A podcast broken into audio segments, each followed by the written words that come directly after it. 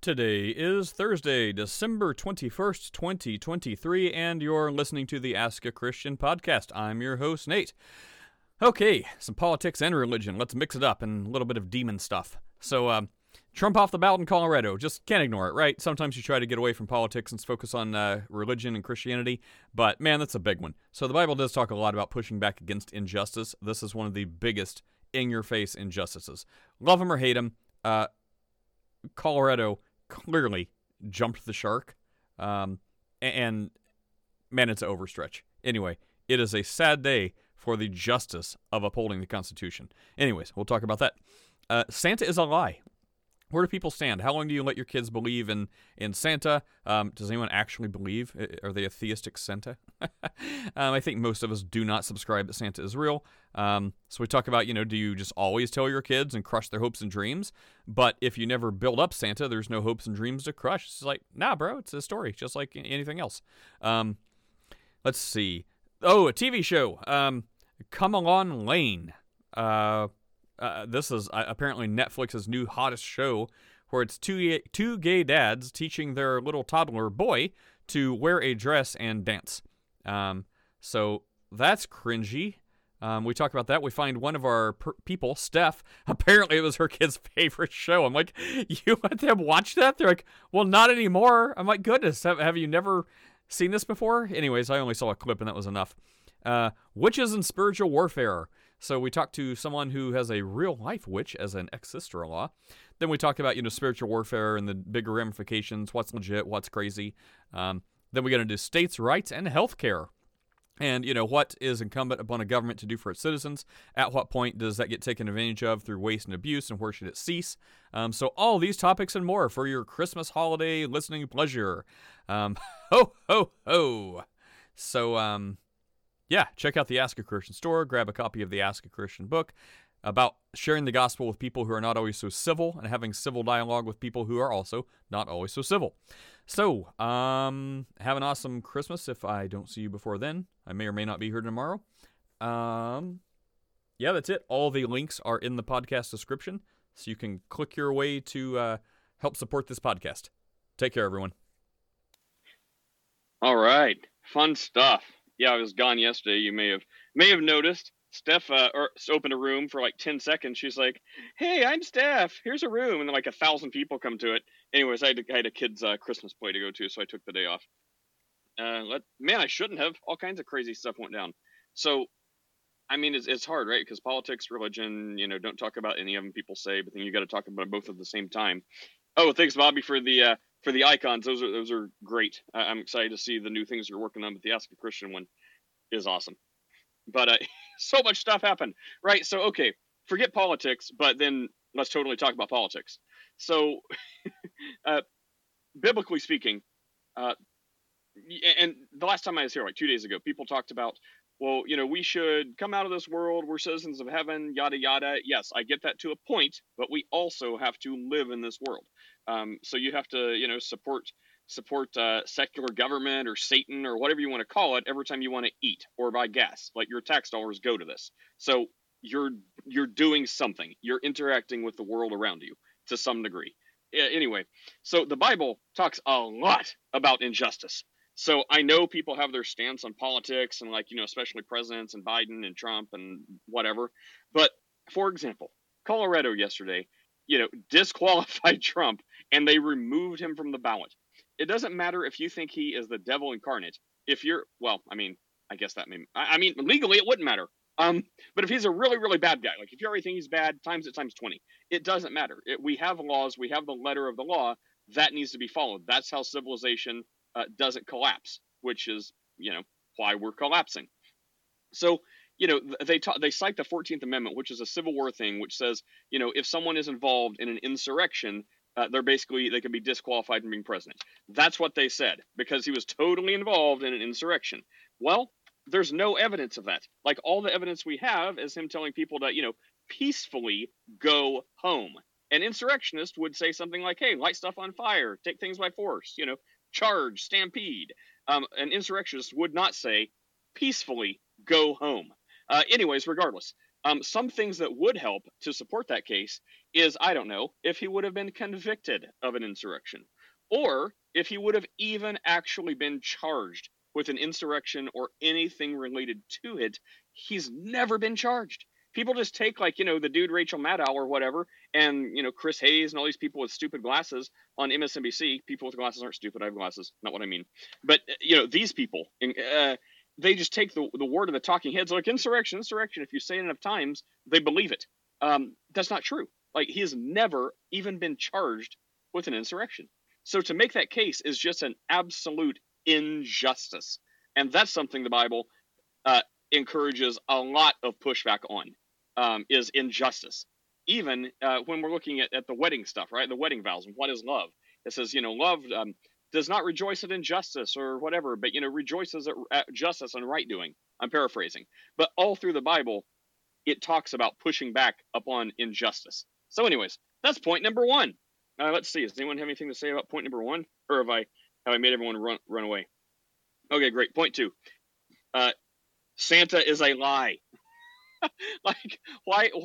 I don't know. It bothers me. Like I get the you know the joys of being a child and childlike wonder and all this stuff but um, at my my kids' Christmas uh, program yesterday, you know, all the parents are around, and after the show was over, um, the very end of it, uh, the the teacher's like, "Oh, we have a special guest, kids. Like, look who it is!" And it's like this, you know, old guy with like a shorter beard than mine comes in, and they get Santa Claus, ah! and all the kids are like, "Hey, it's Santa, it's Santa!" And I'm just like, "Okay, okay." And I see my kid from like all the way across the room, and they just kind of give me this look, like rolling their eyes. I'm like, "Yep." I give him a thumbs up, and one of my neighbors was there, and he leans over to me. He's like, "Oh, isn't it amazing? The childlike innocence and like the wonder." I'm like, "Huh?" I'm like, "Your your kid still believes in Santa?" He's like, and this these are third graders we're talking about. He's like, oh yeah, yeah, dude, don't yours? I'm like, dude, I've told them a lie from the time they could talk. I'm like, I, am like, I've told them Santa's a lie from the time they talk. No, I'm like, why, why would you lie to your kids? Anyways, like, well, well, don't tell my kid that. I'm like, okay, well, I don't know how I'm like looked at as like, you know, the the worst parent ever. I'm like, on one hand, it may be a little selfish because why would I want to pour tons of money into my kid's Christmas and then like let some guy that doesn't exist get credit for it? I'm like, well, no, like I bought you those presents, so you know, think dad and think mom and think you know your grandma and grandpa. On the other hand, it's like, why do you want to lie? like, why do, why do you want to just intentionally deceive your kid? That's like, there's no better way to set the groundwork for conversations later. Like, oh, well, you said Santa was a lie when I was 12, so you know now is your God a lie? Are you lying about that? It's like, well, no, I actually believe that. They're like, well, how can I trust you? You lied to me my whole childhood about Santa. Um, so I mean, most people can. I, I don't think anyone's seriously become an atheist because of that reason. I mean, maybe somewhere, but I mean, it just doesn't seem like a good precedent. It's like, look, Santa's a fairy tale, blah blah blah, and then other people are like, oh, Jesus is a fairy tale, prove Jesus exists. Ugh, pray to Jesus. If God's going to prove He exists to you, it's going to be that way. But um, if we're talking about what I actually believe, I believe Santa is a lie. Um, I mean, know, it's based on like the dude that punched like what Arius in the face or whatever, like the Council of Nicaea. Um, but I mean, you know, the folk legend of Santa is is made up. Um, but I actually believe the death, burial, and resurrection of Jesus. So you know, if we're being true to our convictions. Eh, okay. Anyways, I'm wandering on a tangent. Bubba, Bubby, uh, come up and tell us what Santa is getting you for Christmas. I mean, we all know it's a lump of coal, but all right, that's all I got. Oh no, no, that's not all I got. I got one more thing. Oh, good lord. Okay, Steph needs to get in here because um, apparently she is not supervising what her child is watching. So, has anyone heard? You bet you have young children, right? I, I forget how young, but has anyone heard of the Netflix abomination called Cocomelon Lane on Netflix? Features a young boy in a dress dancing for his two gay dads. Um, so yeah, I, I, saw this video clip. People are freaking out over it. It's the next big thing from Netflix. It's like a black and white gay dad, and they have a, a little boy. He's like two or three year old little boy, and uh, they're like, "There's a video. It's disgusting. It's like." Oh, hello, little Timmy, or whatever his name was. It's like, oh, why don't you show us your moves? Show us how you strut your stuff. Ah! And then it like flips the screen, and uh, the kid comes out like in a little tutu dress, and it didn't look like he has anything on under it. But I mean, you know, whatever. Um, but but there's definitely like a tutu dress. He comes out dancing around, like leaping like a ballerina. Um, and there's like, oh, it's so precious, it's so precious. I'm like, oh my gosh. So I I posted that as like a meme. So you know, it's just like the next the next thing in you know the debaucherous state of our nation. Um, and St- Steph was like, oh, said I, I forget what she said, but she said something about it in the comments, and she's like, uh, I'm like, should I put that in parenting for you know people to have a good show? She's like, no, of course not. I'm like, wait, you know I'm joking, right? I'm like, and she's like, well, my kid's not watching that show anymore. I'm like, anymore? She's like, no, not anymore. I'm like, you mean they did? She's like, it was like his favorite show. So let's uh, let's parent shame Steph when she gets here, if she gets here. I mean, who? I mean, you know, my kids have probably saw some pretty messed up stuff that I haven't been paying attention to when I'm cooking. Oh, I'm thinking maybe it's time to switch it up. and see, then that's where like the other. that, that's where the, dude Al, that, that's where like the other other like you know progressive Christians, the lovey Christians, because apparently we're mean spirited, full of hate. Um, I mean, I guess if you want to have no personality to it, be like, this is bad, this is two gay dudes, blah blah blah. But if you have a little mirth in it, because I don't know, it's just some of our personalities to like joke a little bit about it. It's like uh, comedians, right? They say like tragedy, like you have to joke about tragedy, and that's that's to like help people cope or whatever, whatever. Maybe this is to like help us cope with sin. It's like calling it out while also having a little irreverence and like mockery of it. I mean, you know, it's not like we're Elijah, like mocking the prophets of, of Baal and, you know, um, doing everything that until there. So a little lighthearted mockery of disgusting sin. Um, so it's like, yeah, love the sinner, hate the sin. So, you know, um,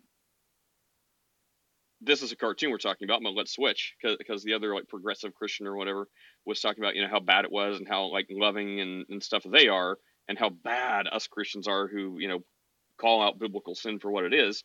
Um, so it's like, well, look, I don't hate anyone. Like, you know, goodness, I'm going to uh, Christmas with my wife's family, and there's there's going to be at least like four or five gay people, couples. Um, I think one's even married, um, present. So I'm not going to like, run in and like be like, "Hey, firewood for hell, how's it going?" And you know, drop all kinds of like you know gay slurs and stuff like that. Um, but uh, you know, if they bring up the issue, they're going to know where we stand. Like you know, we've talked about before. Their whole family's Catholic um, at least Catholic, Catholic, enough to say that you know they they disagree with the lifestyle. um, so it, it's known, and you know if they if they want to bring the conversation up, they're going to hear what Nate thinks about it. Um, but yeah, so it's like, well, okay, I'm on a tangent. Sean, save me. Only Jesus can save you. Touche. Touche, pussycat. But anyway, I'm going to deal with those I have I have a gay cousin, and my son, my my youngest son, is struggling with bisexuality right now. Um, I, and Mormonism ain't that a kick in the head? But one thing I want to say, uh, the first time I ever had to really deal with some a family member who was actually gay and dressed in a dress was at the homegoing of my uncle, and it happened to be his grandson, and he was just bawling. And I, you know, I couldn't feel nothing. You know, I couldn't do nothing to feel the love I have for my uncle. And oh, you're chopping up really bad. Yeah, you're, you're gonna have to wait a bit. That, that's really bad. You're yeah, just wait until you get a better signal. That's that's chopping up super bad. Um, I, I heard you had a gay cousin though. Um, but yeah, whenever you get some more bars, let us know. Um, let's see. Um, no, Bob, I'm not going to let you talk today. We're we're taking a break from that. Like all you're going to do is like Calvinists are blah blah blah, the Trinity's blah, God's a lie or whatever. So no, I'm no heresy today. Um, so do you think that would be a good idea? Oh, let's see. Yeah, Yvette, I, I don't know. I mean, what what subscription service I I don't even know. I mean, my, my kids are kind of old, old, um, older, like past the stuff they're trying to like indoctrinate in like animation now.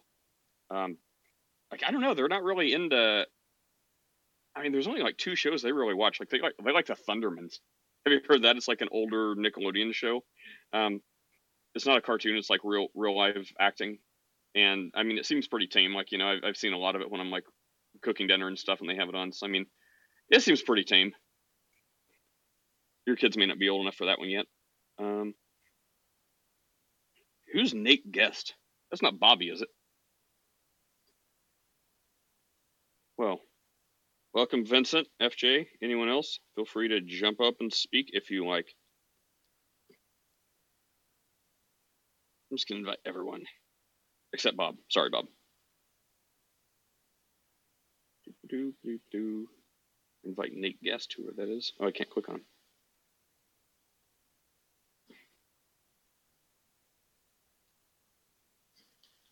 Man, people have still tried to encourage me to get into like the um the audio chats where you know not like a live room, but where you have to leave like voicemails for people.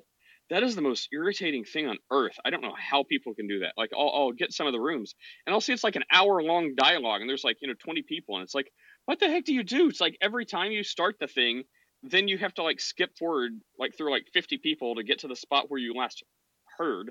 And then if you want to share a thought, you have to hold the stupid thing down. And if it's more than like a minute, you have to keep doing it. Like this is like the, I mean, this is what I imagine hell would be like. Like one of the layers of hell would be this. Um, I'm like, this is the most counterintuitive thing on earth. Like to try to say that's better than than chat that you can just like boom read it all. And I know there's a way that I guess you can read the transcript, but still, oh, it's painful.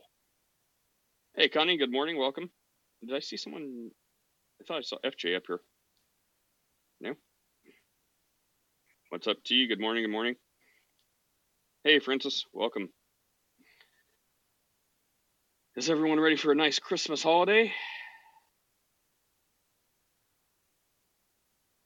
Sean, you want to try your mic again? Hey, Nate, is that better? I heard that. Yeah, go ahead. Oh, Gay uh, cousin. oh, okay, but uh, anyway, I got one word for you. Don't get no lumps of coal in your stocking today. This this Sat this Sunday. uh, you know, I I went to see Santa Claus when I was four. Sat on his knee. I got a red wagon from my parents. Okay. like a radio flyer? yeah, exactly. So I know Santa ain't real, but I still enjoy Miracle on 34th Street. I still enjoy Year Without a Santa Claus. Santa Claus is coming to town. I Rudolph the Red-Nosed Reindeer. I enjoy all of that. And my wife said she liked the Grinch. so your choice, the Jim Carrey or the one narrated narrated by Boris oh, Karloff. good lord, I do not like. No, I can't. I can't stand the Jim Carrey one like that. Oh, I can't stand Jim Carrey. Or the like I said, or the Boris Karloff one. You're a mean one, Mr. Grinch. That's is that the, is that the cartoon like the old cartoon one? Yes. I think that's the best one. And there's nothing wrong with saying it's not real, it's just fantasy. But Well, like I, the, I try to get my kids to watch like the Trans Siberian Orchestra, like their Christmas uh, Christmas concert, where it like you know goes through and tells the story of Christmas, and then it has all the like awesome like rock opera music with it. I'm like, watch this, kids! There's fire and lasers. They're not really into it, but I'm trying to get them into it. I'm like, it's awesome. How do you not like this? well, get well, you know what to do? Here's here's the key. Let them watch a Charlie Brown Christmas. Oh, I can't stand Charlie Brown either. I it. That's a sin. I just don't like the animation, like the little curly Q thing in his head. Like I don't know, it's just it's weird. Like Penny, is that like I just Well, don't like the drawings. You got to remember Charles M. Schulz and when he was drawing that, but he was a Christian, and he actually gives the meaning of Christmas in in the cartoon.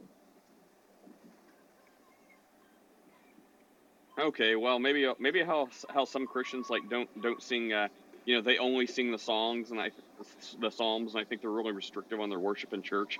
Maybe I'll be like one of those Christians, but for like media. So like instead of getting the Christmas story from Charlie Brown, I'll just be like, no, no, just get it from the Bible.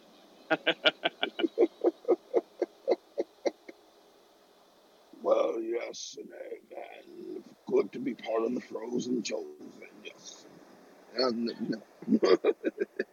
uh, Trump, you already know where I stand on him. Uh, but uh, as far as um, as far as uh, getting back, I had a cousin who was gay. He was he was the grandson of my late grand uncle, and we went to the funeral, and he was weeping. So I want that I wanted to reach out and you know just hug him and comfort him, but him being in a dress stopped me. Okay, so I get it. I you know I felt his pain, and I understand that he's my cousin and I'm supposed to love him, and I do. But the Christians, the Christian in me could not go over to him because he was really inconsolable. Um, and as far as this, but you notice they have to put on on even on network television and cable television, they have to have a gay character in the shows now. And and, and even if, if it's a straight person playing a gay character, uh, is there. Like, um, what's his name? Uh, there's a show that my wife likes to watch. It's a comedy drama called Sisters. Well, one of the persons is an actual is actual straight man, but he's playing a gay man. And, he, and the last he was taken to a gay club by his straight friend, so that because the straight friend was raised by gay, and and and, he, then he saw this guy. This guy came up to him, and basically he was putting him off, rejecting him. But actually, in secret, he said, "I'm just gonna get his number, and I'm gonna deal with him later. And go for a walk with him." but I'm, I'm, I'm so the same thing you saw, but for it to be a little child, that was disgusting to me, and my and my stomach, you know, I'm gonna make you want to throw up. Uh, the scripture says very clear whoever teaches one of these little ones to do such things, it is better for them to have a millstone wrapped around their neck and thrown into the sea. So uh, I have no. Uh, when you do that to children, I have no. I have no place for you there. All right. Well, on that happy note, and also like that's another thing, right? Like everyone wants to Oh, let me tell my wife bye from work. Yes, I do have one, you jerks. She is real. Mm. Have a good day. Um, yeah, so what was, was I saying? I don't even know. Um, well, well, that's where, you know, that's a different category from, you know, being loving and kind towards your, you know, gay dude cousin in a dress. Um, it's like if that's out of your comfort zone, which that's out of my comfort zone, it's like I don't like touching people anyways. Like I don't even like hugging people who I like. I mean, you know, I like my kids and my wife. I hug them. But I mean, you know, other people that's not like immediate family. It's like, bro, bro, we, we just fist bump. Just like, you know, hang out. Like, I, yeah, we're cool. We're cool. I don't need a hug. Just, just fist bump. Um, but then you add like a dress and some stuff like that to it. It's like if everyone wants to be respected for, you know, letting their little freak flag fly, it's like, well, our our desires should be respected too. It's like, you want to wear a dress? Fine. You want me to hug you in that dress? Uh, I'm to respect you doing whatever you want wearing dress. Respect me for not wanting to, you know, be that close to you in a dress. Um, that has nothing to do with like hatred or bigotry. That's just like respecting boundaries. Um, what do you think, Serendipity? I agree. That's not enough. We need more. I know. I'm sorry.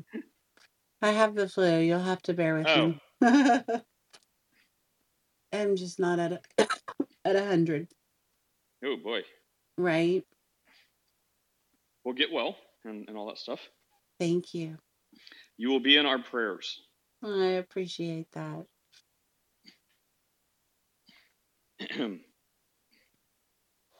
I just prayed for you. Oh, well, thank you, thank you. Oh, and Nate, by the way, before I know that excuse the background. The Pope just okay for the priest to bless same-sex marriage. Dude, i know, and Catholics are bending over backwards, and even they're like uniting with like the other Orthodox people. Like even the Eastern Orthodox are like defending it, um, even though they're not even Catholic. But my guys, how are you're like you're bending over backwards so hard to try to say, well, no, no, it's not saying that they're blessing homosexual unions. What it's doing is saying they're actually, uh, you know, uh, blessing the individual person um, who then just happens to be holding hands with her gay husband um, at the same time, but they're totally not blessing the couple together.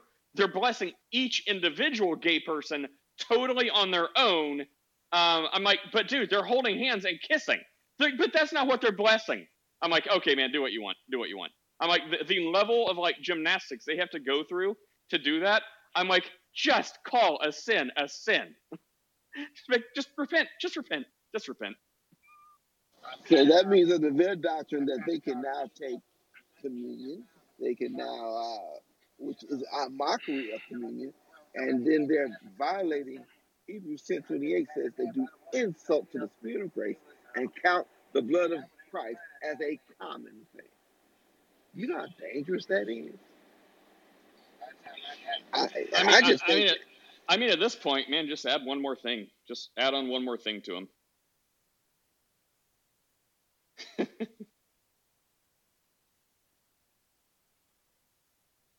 No, First Corinthians eleven. I, I I deal with this. First Corinthians eleven says this that they drink damnation to themselves, not deserving the Lord's wrath. And I just end it with that. And we use it, and you just take it from there. Nate. Well, take it back to serendipity. You got some uh, some Dayquil, or have you got the Rona? Mm, no, it's it's the flu. My brother tested positive for the flu. So uh, I'd be happy. I took it to my parents. That's the thing I'm really worried about. Oh, you gave your parents the flu? I did. I went to visit them over the weekend. Merry Christmas. Right. Ugh, worst child ever. Hey, mom and dad, here's the flu. Enjoy your Christmas. well, now I guess you can all be sick together. I mean, you're not going to recontaminate, so I mean, I guess you can just go hang out with them anyways. Yeah, You can cough over the Christmas turkey together. exactly. Uh, does does Plot zinc help conspire about who else we want to invite. Maybe Same person invite. yep. Share the love. Uh, stock up on some zinc. Maybe zinc and some emergency or something like that. Yes, I have been and some Not a vitamin C. elderberry. Man, el- Lemon- elderberry.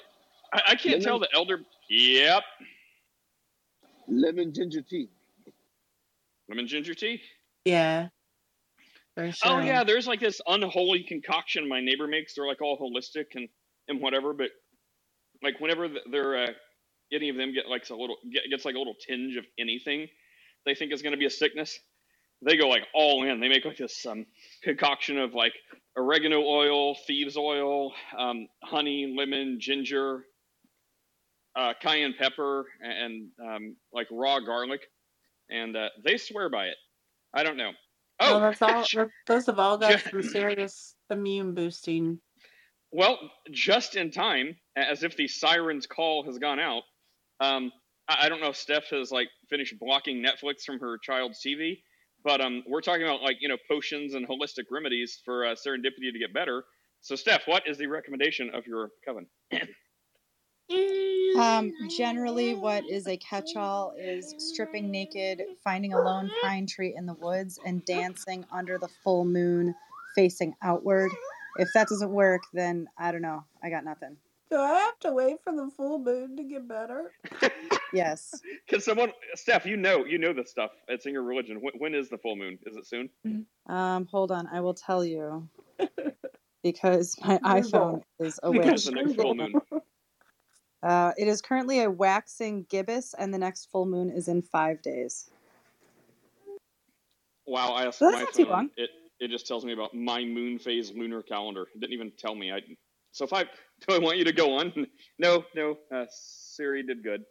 Listen, the uh, the i the new iPhone update, the weather app tells you about the moon phases, so it was a pretty easy research endeavor there. Yeah, next it's gonna have your zodiac sign. Yep.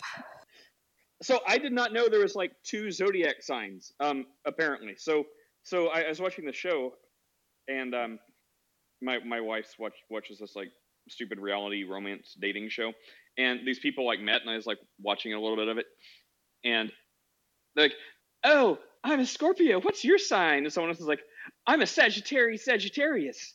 And this other guy they were trying to like date's like, "Oh, I'm like a Libra, Libra." I'm like, "Why are you saying two? Is- So is it like subdivided? It's like you have your main one, and then you can have like a second. No, they just added a 13th. Don't ask me how I know. Okay, so if you were. We in know how you know.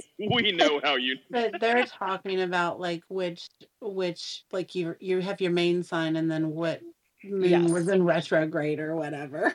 They, Oh, they also Both added women a know it. 13th. Like if you were in Aquarius your whole life, then it was like in 2000. Ah, sorry. If you were an Aquarius your whole life in like 2015, you became a Capricorn because they shifted. The, Gotcha. Uh, because of the oh. thirteenth Yeah. sign. Yeah. Yep. So now they have like two calendars that they use. So Steph, Mm. I, I I try to make a conscious effort to take it easy on the witch jokes, but um, how is it that both women in here happen to both know like the full answer to everything about the zodiac calendar? Ugh, because women have friends who are other women, and Yes. tend to hear from other women how this is a thing. Like the reason And I we know listen much that. better than men. Yeah, my my sister in law, who is an actual witch, called me, uh, and like when I was living in Richmond, so whatever it was, 2015, and she was like, "I just want to let you know that you're not an Aquarius anymore," and I was like, "I literally don't care, but I'm obligated to listen." Uh, then my brother divorced her, so I don't have to hear that anymore. Oh wait, this, is this a new development? I thought you I thought you still had a sister-in-law witch. So is, is this a new No, this is- or? Last year on Christmas Eve, she booted him out, and on Christmas Day, she moved her new trans boyfriend in. What? Wow. How did we not know this? Uh, it was quite a thing. They have three kids. Uh, oh, and the trans boyfriend is the kid's music teacher, and um, she is their like re- one of their regular teacher. So the school was just like cool with their relationship, and they actually gave Amber an award at the school for overcoming the hardship of a traditional marriage and the oppression that that comes with. Is the trans boyfriend you mean uh, was totally born a chick but is now a dude? Yes, Like- uh, thinks thinks she's a dude. Yeah. Wow. I, it's the whole thing was wild. My brother had no idea. Like she's like, by the way, get out. I'm moving someone else in. Well, her first thing was, you can be a part of this threesome, so you can stay if you want. Oh my! you'll need to- Oh, yeah. The whole thing was horrific. It was the ugliest display of demon possession or something that I've ever seen in my life. Uh, so yeah, she told my brother the day before Christmas Eve that she was going to enter a relationship with someone else, and that person was moving in. Mind you, she's a substitute teacher. She's never had a job other than that. I mean, that's a job, but she's never. He makes like seven figures a year. so this is his house. your brother. Your brother. Yes, my brother. Yeah, not the. Can teacher. I date him? Uh, yes, he's available now. So anyway, uh, the she said you can sleep on the couch. I'm moving this person in. We're happy to have you, um, but this is what's happening. And he came over here and was just like, I I don't even know how to comprehend what I heard. And the next day, she had his bags packed and said, "Out you go." And the day after that was Christmas Eve, and so he spent Christmas Eve last year here. And then the day after that, Christmas morning, uh, the kids uh, he went over to drop off the kids presents and this person had already moved in like he didn't even have his clothes removed from the closet Yep. Wow, the demons must be strong to give up Yes. seven figures. The- well he he owns a creative agency that does work for like paypal and adidas and like he's he's wow. quite yeah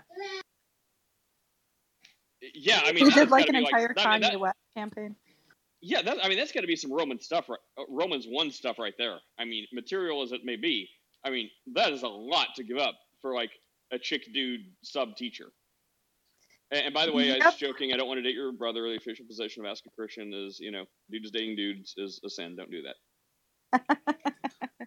yeah so connie when i tell you that i'm terrified of demons it's because i just saw i just saw all that last year so that's why i'm a wow. little a little scared. And she was always like kind of witchy, you know, like she was very earthy. She would attend church and she'd be like, I love church and I love Buddha and I love the moon goddess. And we're like, okay, whatever, Amber. Um, but, you know, then she just went full on like absolute demon possession. She also has undiagnosed and well, it's diagnosed and untreated manic bipolar depression. So this is sort of part of the disorder as well, The the but mostly demons. sinful debauchery is part of the disorder. No, that's the demons. Oh, Yeah, okay. That that would be demonic. Yeah, but the risk taking behavior and like Ah, the oh, okay. and the inability to comprehend what other people might feel about something. Um, like later during the divorce, they had to decide who was the plaintiff and who was the defendant. And my brother said, "Well, I'm the defendant, obviously." Uh, and she said, "Why? Why are you the defendant?" And he just stared at her like, "Are, are you serious?" like and there's so much more like they have been together since they were 13 and 15 they've never been well he's never been with anybody else he devoted his entire life to her like the, the whole story is just horrific wow. Um, hey, and happier news, maybe, maybe not. Um, how did yesterday's room go since I was not around? oh it was nice actually it was quite fine we had Even some- better, right? Just stay away all the time.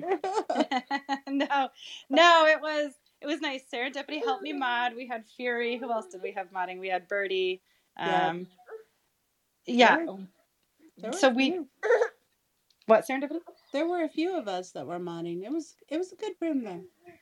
Yeah, we had a good crew. We talked about some Catholicism. We talked a lot about what was the big topic that we were on for a long time? I forget. Um. Oh, what was it? Oh, of course, it was Calvinism. Danny, okay, Daniel, Daniel Nero came in and asked some questions about Calvinism, so we did that for a while. Well, n- about determinism, really, and whether determinism is possible or not. And uh, yeah, it was a good, it was a good conversation. I think. I, I heard you talking to was it, it Yeshua or something like was it Hebrew Israelite? Uh, Yeshua. Maybe, maybe that wasn't his name, but it, it was someone who it was like looks like Yeshua. I don't. Yeshua is is not a Hebrew Israelite. He is a very well educated Trinitarian. Uh, wa- like was there any Hebrew Israelite you talked to yesterday? no, Okay, then I, I was wrong. Okay, I only listened for like 20 seconds. I came in and heard him talk, and then like later I came back in and heard the a other guy talk for a little bit. And I well, was, you were here when driving- Uri was here, right? Yeah, I popped in like I popped his in like mind. twice. Yeah. Oh, he lost his mind on you too. Well, no, he no, he tends to be. I I warn him like three times, and then I put him in the audience, so I don't really. I try to not give him a chance to lose his mind. but he stuck around and listened for a while. Yeah, yeah, we we had to go our separate ways at one point. He's tough, man. Like he, you know, and I like, I like Uri, and he's knowledgeable, and I appreciate his input. But a hundred percent of the time, one hundred percent of the time, it devolves into the same thing. Don't tell Jews what they believe. Christians don't have any claim to Judaism. You are co-opting our faith. But then he Uh, tells you exactly what Christians have to believe. Yeah. Yep. That was the part. That was the part I was in for. I'm like, how are you going to do it? I'm like, if you- if Steph said like anything like you're saying right now, you'd call her like anti-Semitic all day long, but it's totally cool for Yep. you to tell her how to do her religion. Anyway, Yeah, and it was it was like the conversation initially was about I think I don't even remember what it was about, but it didn't have anything to do with Judaism.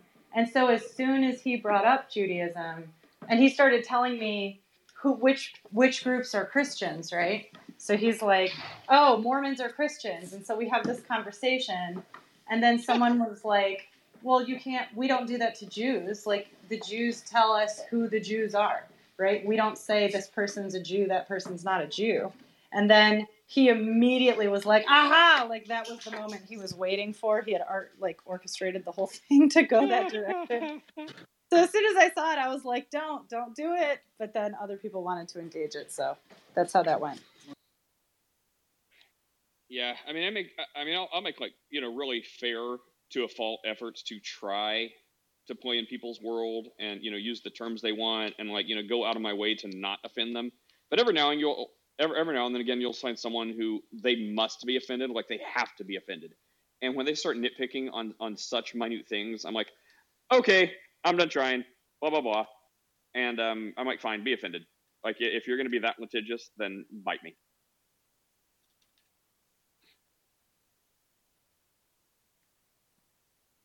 Um, let's see. Oh, is your brother saved? Connie wants to know. And the children, what's happening? Oh, um, no, unfortunately. Where did that go? Is your brother saved and the children what's happening? Oh my gosh, I know it's terrible. Uh, no, my brother was was baptized and he was a Christian until his he was a teenager and then he very much uh, abandoned the faith. And then uh, the kids are his, his oldest daughter is 11. She is very interested in Christianity. She asks us to take her to church and you know she she prays with us at the dinner table. Um, and then there's a nine year old and a seven year old and they are like their mother. They make potions and they do you know they're the little boy. It's two girls and then a boy. And the boy, they have dressing in dresses now, and they put lipstick on him Oh and post it on gosh. Facebook. It's it's the most stereotypical horror story.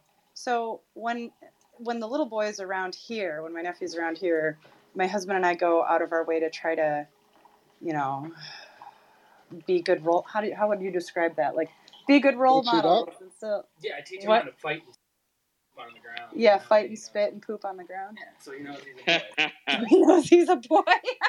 Just give him like give him like Hulk Hogan WrestleMania dolls to play with, like action figures, like GI Joes and stuff like that. I promote violence. Hundred percent Patriarchy. It's all good. Yes, yes. Everything you say sounds right. so yeah, it- but it's horrible to watch. I mean, it- it's horrible to watch children that have no say in any of this, um, and that's that's the worst part because I'm not their parent. I can't. I can only do so much when they're here. Um, I mean, she also there's so much more to this story. She also has started doing drugs. Like she started doing acid and shrooms and stuff, not like heroin. But she disappeared for three days and didn't tell the kids where she was. So they finally called my brother and was like, "We're alone and hungry." And he, you know, so now CPS is involved there. It, the whole thing is just wow. What about her chick husband? Was she was she with her? Tripping No, they or was she both disappeared. They just So left. the kids were like unattended in their house Yeah. for three days. Yeah, 11, 9, and 7. Yep, Do they have do they have equal shared custody or? they do. The, well, my brother has like one extra day every two weeks. So he has slightly more. Oh my goodness. Yeah, but his job, like he can't. He's in such a position. He can't be a single full time parent. Like so, he's relying on her for the time to have half the custody. But then sometimes when he drops them off, something horrible happens. Like she told them.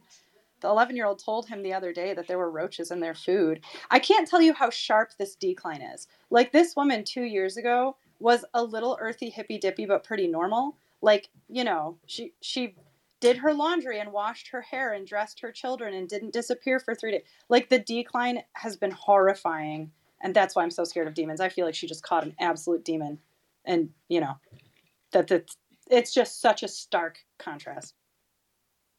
Wow. Well, they are also in our prayers. It's called divination, familiar spirit, and antichrist, according to the scriptures. Well, Yeah. Red, what's up, Red? She did invite all of that. Yeah, Ephraim, how are you? I'm good. I'm good. Hey, Nate. Um, so I finally did it Sunday. Uh, I pushed through feeling silly. I went through the classes and uh, I got baptized on Sunday. Congratulations! That's amazing. Congrats! I should take away Steph's mod and give it to you. That is correct. Well, awesome. Glad to hear it. Really great. Glad I did it. Do you feel Oh, by different? the way, now? uh, uh, I, I don't think so. No, no, but uh, I understand what it means. So, uh, uh, yeah, I understand what it means, but I, I don't feel different. I don't think you should. I was just curious. You know, like after you get married, that's the first. Do you feel different? Like everybody asks you that question. You Do don't you feel have like there's an anvil hanging over your head now? Because I totally don't feel like that. just, just joking. Things Nate Yeah, I just want to say, Nate, um, yo, thanks again, man, because I, I really didn't want to do it because I, I, I was gonna feel, I was worried about feeling silly, and uh, that would have been a dumb reason to not do it. So, yeah, like you, you kind of talked me through that one. Well, awesome. Congrats, man. If that's the only good thing that ever comes out of Ask a Christian, that was 100% worth it. Just saying.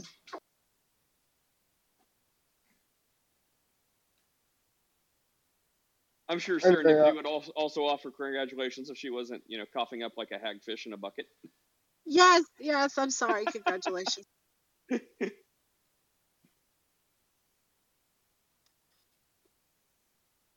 I'm venturing out. I'm gonna go get coffee and try to warm myself up. Is it cold where you are, or you're just cold because you're sick? It's 32 degrees. Ooh, man, I thought, uh, ooh, well, it's 65 now. It's like 58 this morning. It's pretty chilly. 25 here. Oh, oh, Steph, I just uh, saw that your governor is um, putting together a reparations council. Great. So, um, Is that news your, to you, Chad? Did you know that? He did? Okay, yeah. I did not know that. well, there's more of your tax dollars. Yep. Um, hey, Connie, what's up? Good morning.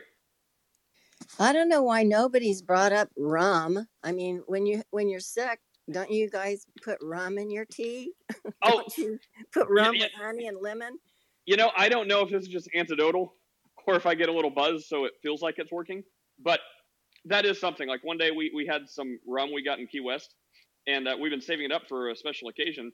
And then I, I was like sick and I had a really sore throat, and I thought, well, this is a good enough occasion. It was actually like two Christmases ago. Um, so I'm like, okay, well, I'm just gonna like pour some in a glass and just sip on it and kind of like use it to gargle with.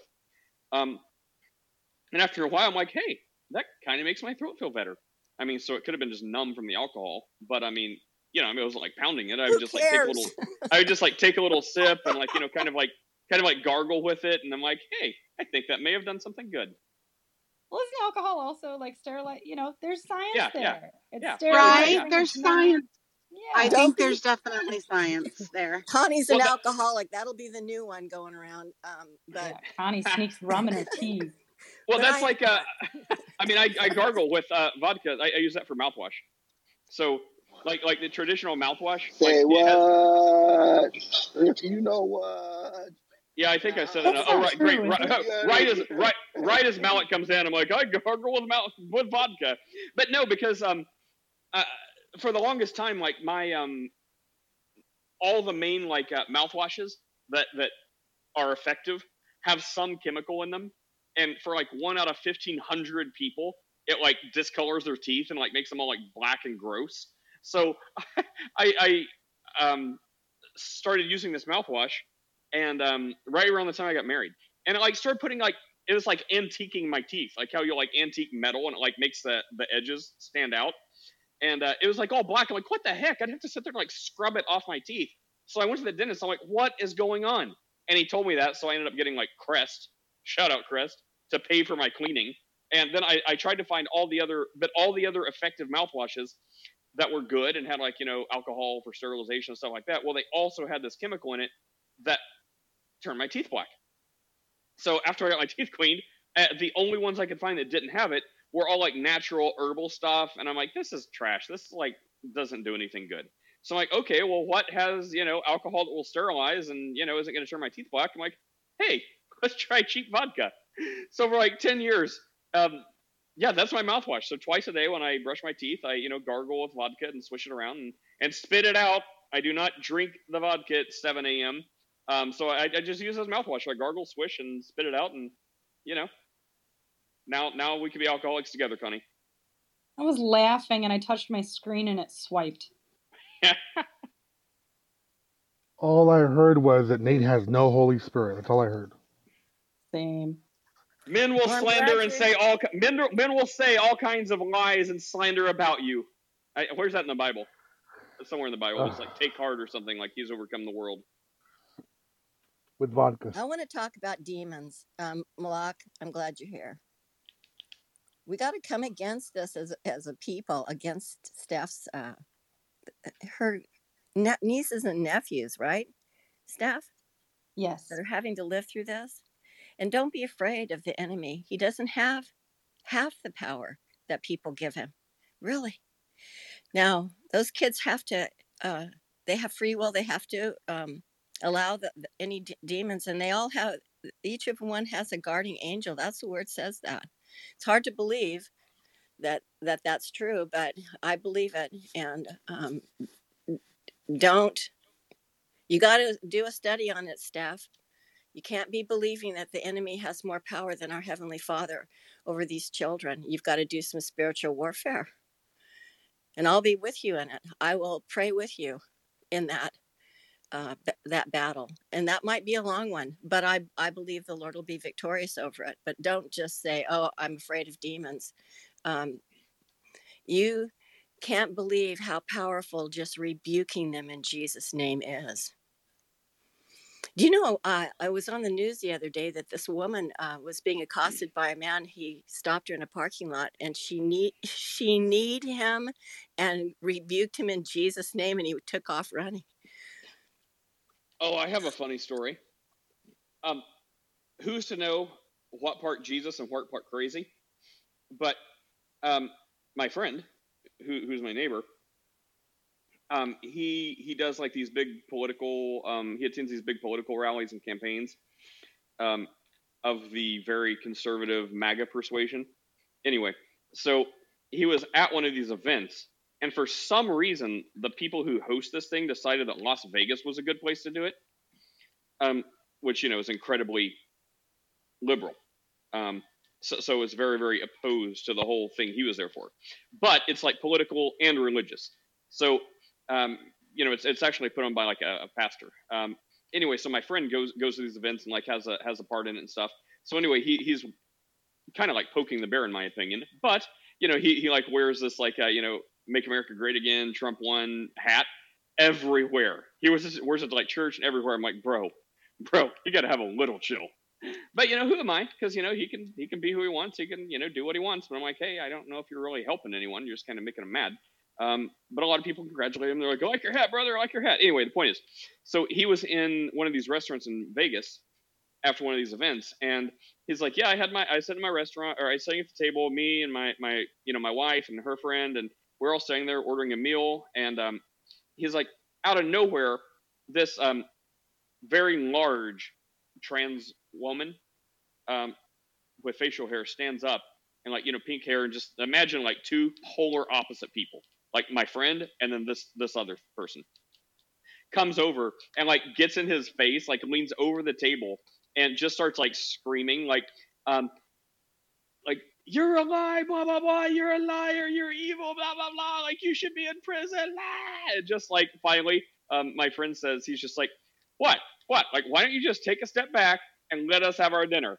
And he says this, you know, trans lady just starts like screaming, like this guttural just scream, like you know how you've seen clips and stuff like where they run out of words and they're just like, ah! and they just like sc- scream because they just have no no other way of processing, I guess, their level of hatred slash demons. so he's like, uh, something in me, like I just like something in me just like you know rose up and i'm just like i rebuke you in the name of jesus. Get behind me satan. And it's like this thing just like turned around and like just like ran out of the restaurant and i'm like okay let's let's dissect this. This could be because all y'all are just nuts and, and it just went full circle. Or there could be a spiritual element to it how to decipher that i have no idea anyway that's that's my story that's all i got It's called discerning of spirits. Yes. and i was not there so i don't know how to discern those spirits Um, I was that's in a story. train in Australia, and the same thing happened. There was a guy sitting across from me and my friends who were traveling together, and he was. You could tell immediately that he was demonic, and um, or other people might say schizophrenic or whatever, but he, he was definitely demonic, and he wasn't going to leave her alone. She had a baby in her arms, and you could tell she was frightened, and nobody was saying anything. And I looked to my friends because they're a little bit older than me, and I expected, you know, if they were going to take the the the lead but they didn't say anything and finally i said in the name of jesus christ i command you to shut up and i don't know why i did this but i took my hand like i was wrapping him up in a chain and locking him and i said you stay put and don't say another word to this girl. And he shut his mouth. So the power of god is way more powerful but you got to use it. You got to throw yourself out there and and and try it and see what happens. Well, th- that was on the news the other day, and this, and I was laughing my butt off because this guy took off running because she commanded him in Jesus' name, rebuked him. Wait, that was on the news. Yes, it was on the news here in California. The whole the whole rebuking part and everything. Yes. yeah. And what what the how how was it reported? but Was the news she anchor like him. yeah? She What- kneed what- him first, and then rebuked him in in, in Jesus' name. What, she said right, that to the news guy, and I rebuked him in Jesus' name, and he took off running. Oh, and was the news guy just like back to you, Phil, or was he like, oh, well, that's interesting? Did he do a follow up, or was he like back to you, five on your side? No, uh, you know, sometimes Oh, my- the well, world Pastor, just uh, stands there with their mouth agape. So, Pastor Malik, what is your uh, assessment on this topic at hand? Uh, I mean, yeah, there's, there's there's a lot of spiritual things happening at play. Um, sometimes we don't recognize them. Sometimes we don't. Uh, uh, our mundane activities kind of just we just ignore them. Um, but yeah, I mean, I pray constantly, and it's not that I'm holding my hands together and I'm praying. I there's things in my life that I'm rebuking. Uh, sometimes it gets as trivial as rebuking a red light. Um, but uh, sometimes it gets as intensive as uh, people here in Clubhouse. They need, they need some actual rebuking. So for Connie and Malak, if you are rebuking something and it has no effect, how do you take that? You mean like if I you know, so nothing happens? Well, nothing happens. Yeah. Prayer and fasting. Prayer and fasting. So- Did you say that you'd be running, Connie? So one one of the things that I I understand is that is that um, I, I don't I don't believe that the spiritual world like like like Christians can't get demon cannot get demon possessed. You either either the, you have the spirit of God or you don't have the spirit of God. Um, so I don't believe like like I'm not I'm not putting myself in danger of being possessed or being no I can't get attacked. Uh, so if nothing happens, I think it if nothing happens. Like just I, I continue with my day. I, I I will not I will not give more time to something that I that I should not give more time to. So you don't. I truly believe that, Moloch. I absolutely believe it. But sometimes, you know, we were just talking before you got on the stage, you know, and sometimes uh, a little instruction on, you know, what to do. First of all, I've had a lot of interactions, not because I went looking for it, but um, the enemy came looking for me. And um, I've never had the Lord ever let me down in any situation. And we had a serial killer that lived next door to a friend of mine, not far from where I live. And um, before he finally got caught on his last victim, um, I had an interaction with him, and the the um, hair stood up on the back of my neck. And I told my friend that if uh, he- didn't leave her property, which he lived right next door, that um, I was going to have to go because the Lord had given me this this feeling that I'd never had before. And I, I worked with men, and um, I thought I'd got all those feelings compartmentalized. So um, yeah, there's uh, yeah he buried it. He used my girlfriend's tractor to bury the body in his yard, and um, and I came over to help put up a rock wall with my girlfriend, and that's how he got involved. So um, I just say that because you never know when you might be in contact with something like that. And you need to have your scriptures and things at hand to protect yourself and your prayer. I think it's part of having your lamp full of oil, by the way, um, using the spiritual things that God's given us so that we know when the enemy comes that we've we've got what we need. And maybe there'll be somebody here one of these days that'll sit, be sitting on a train or something like that and have something like that happen. And they'll remember this conversation. It's like a fire drill. One of the way, one of the ways that I would put it, and I'll and I'll just uh, make it short, um, is that uh, I use the example of David, uh, Uh, King David. So King David, before he fought Goliath, he was like he didn't get up that morning and go, "Today's the day I, I, I conquer giants." Like his lifestyle basically was preparing for that day, even knowing that that day, not knowing when that day would come. So so you know when we talk about walking in the spirit we talk about spiritual warfare, li- live out good Christian practices because you never know when these good Christian practices are going to come into play. And and that, that's that's I see that as that's the most elemental way of spiritual warfare you can put it to use those those trigger words for some people. Um, you know, have a constant prayer life. You know, uh, if you're into fasting, fast. Don't wait until something happens. Like people wait until something happens to pray. No, have a consistent prayer life. Have a consistent devotional life. Have a consistent, you know, reading your Bible, attending church, fasting. These things are you have these consistently. When problems come, you already have all the tools necessary to trigger word battle the spiritual world uh, with all the things you do in good Christian practices.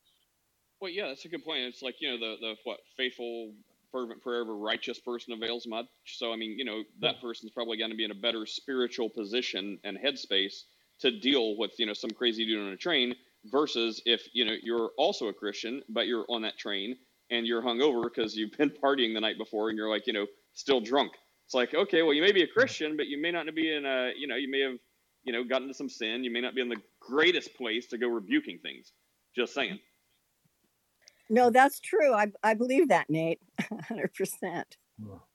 Officer, I just I was just I just brushed my teeth, officer. I swear I'm not drunk. I, I just used mouthwash. That's all. Hey, God knows the heart. Um, uh, Jedediah, what's up?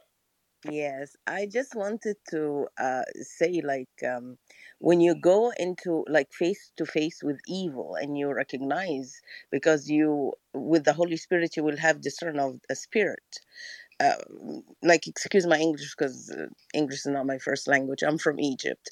So um, we had a neighbor that is um, a Muslim and she was possessed and she said it like she said i am uh, like i have uh, spirit with me. uh, so i um uh, we we didn't care we really didn't think anything of it it's like we thought like she just wanted attention and stuff like that. But uh, she started to uh, unleash her thing on us and start to do activities in our house and stuff like that uh, so uh, I start, we start to pray, like we start to hold our psalms and pray and stuff. And I start to pray the psalms loud and holding on on the word of God and um, believing every word that the psalm says and how uh, God defeat the enemies and all that. And uh, I found her uh, like coming to our apartments because in Cairo there is apartments and stuff like that. And she sat in front of me and said you should be afraid uh he will not let you go. He will like like was threatening language. And uh immediately i imagined god before me and i'm behind him and i'm weak and he's strong so uh, I respond to her and I told her, I cannot be afraid because it's not me who will stand before you. It's my Lord Jesus Christ. And uh, if you can defeat him, go ahead, show me. And suddenly the woman started to scream, holding her arm. And with her other arm, she will hold one arm and massage one arm. And then she starts like she, all that while she's screaming, and then her arm twisted behind her back and she bent down, stood up and bent down. She started to scream, and um, uh, when I was trying to check on her, uh, because like we all we call older women aunties, so I told her, "Auntie, auntie, are you okay?" And she said, "Stay away from me. Open the door." So I opened the house door, and she uh, uh, left. Um, and she started to call for my mom to come and uh, take me front of her face or something like that. So uh, that's how i learned when i went in face to face with evil that i put jesus front of me and i deny myself like i'm not there. And that's how the devil flee like uh, because if you put yourself if you think yourself you're strong or anything like that he will uh, he's stronger. He will overcome you. But if you put Jesus, that's it. It's over.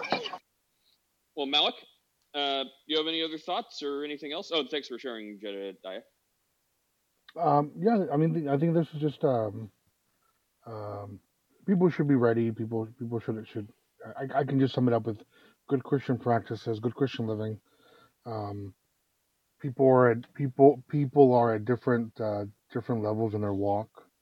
Uh, I I would never urge someone to go out there, and I call it ghost busting. Don't, don't, don't go out there and start, you know, thinking you're you're going to be out there just playing hands on people. Um, but be ready for when it comes for you. Be ready. Be ready for when that moment, your your David moment comes, and you have to top over a giant. You, you know that that's kind of like no atheist in a foxhole, and we can change topics, but um, kind of like a, a Christian no atheist in the foxhole version. Um, because I'm thinking, uh, you know, I'm not big on you know expression and expressing myself and you know stuff like that. I'm just kind of keep everything close to my chest. But you know, if I'm if I'm on a train or if I'm in a public place, which you know, Connie talked about confronting or uh, uh, in, in the face of evil. At this point in our lives, the face of evil is basically at the gas station, or if you go to the grocery store, you're going to see something probably evil. But you know, if, if anyone ever like gets up in my face and starts screaming like a demon, uh, you know, I'll probably you know you may hear some rebuking in Jesus' name, and I, I would say even for cessationists or the most staunch uh, Calvinists, um, you know, if someone like gets a little demonic in their face too much, even these people that are like that's not a thing, you may see them come up out of the foxhole and be like, okay, you know, um, you know, I, I rebuke you. like, I mean, you may even see some of that depending how crazy it is, but no, for your day to day life, um, I have actually never in my life done that to a person. Um, you know, there there have been some other things, uh, you know, that I would call spiritual warfare or something like that, but but not like a person on a train or like another another person I encounter. Um, but yeah, you make things weird enough, you'll get the most staunch person to probably take part in it. But um, Oh. Michael or, or Michael, uh, Malik, are you uh, do you have idolatries set up in your uh, church building? Uh, uh, that was a good one. That was a good one. I'll be here all week. Ye- yes, I do. I have trees. I have many, many trees. Do you I, I, decorate them with tinsel and silver and yeah, yeah. gold and adorn them? I actually went out myself and I chopped it out of the forest. I chiseled it. No, Did you say a um, prayer to nature? yes, I said, uh, I did one of, the, one of those, uh, uh, respect the land use prayers. Oh, did you take a tree and plant a tree? I, I was all geared up, man. We, we're not even going to have these conversations um, this season because the Hebrew Israelites can't even find us in our rooms anymore to come talk about it. They get upset while, while, they, while they're celebrating Hanukkah. By the way, Hanukkah is not a Hanukkah was not prescribed by God. God never said to celebrate Hanukkah. Um, Why do some yeah. people say it with a eight or spell it with a H and some people spell it with a C? Why can't people even agree on how to spell the thing? Well, American English takes away the C. Well, I spell I spell it with a J. Hanukkah, Hanukkah, the J. Happy, There's- happy, happy, happy Chanukah. I actually had a meme. I gotta find the meme. I have a meme where where it's it's a it's a picture of a bunch of the different uh, evergreens. It has a Bible verse to de- to decorate the to decorate the temple of the Lord with evergreens. Oh, yesterday when Steph was talking to Uri, I wanted to pipe in. Except, yeah, like since you and Steph are like mods on the house, like anytime you come into a room, you're automatically on the stage as a mod. It didn't do that to me. Like, I, I thought it was from like a Ask a Christian room. Maybe it wasn't. Maybe maybe she didn't start from there. Maybe that's why. Or maybe it just doesn't like me, and I couldn't even show up as like a mod in my own house. But maybe, maybe she did it from her own. But I, I wanted to pipe in and be like when Uri was on his like don't tell me what a Jew is. Don't tell me what a Jew is. I'm going to be like, Adam Sandler can tell you. uh, remember that the Hanukkah song? O.J. Simpson, not a Jew. Oh yeah, it That was rattles off all these names. that was a funny song. Hey guys, um, Leave my, my my cousin son, alone. my, my son, CEO, has, not a Jew. my, my son has a question he Yes. wants to ask. Go ahead, Austin. When will, You speak up. um, when will God start talking to me? By reading your Bible. Um, well, there's there's there's many when you when you when you read your Bible, there's many ways God speaks to people. There's many ways in different ways. Um, and so sometimes we're all sometimes we're stuck on one way. Like I want God to come down from the clouds and talk to me that way. Um, when we are when when we are maturing and when we grow in our Christian walk, God will God will reveal Himself, and it will continue to reveal Himself in different ways. But one of the most simplest ways He reveals Himself to you, one of the simplest ways He actually speaks to you, is through um, uh, what's it called? Through uh, what people would call your conscience. Is that where He shows you what is right and wrong? Um, I had one time a um, one of the one of the one of the youth from the youth group, uh, and uh, we had a thing where you would bring your report card to church, and we would, you know, we reward you for doing better. Uh, and then one of these kids, he actually he actually ripped it up and threw it to the trash.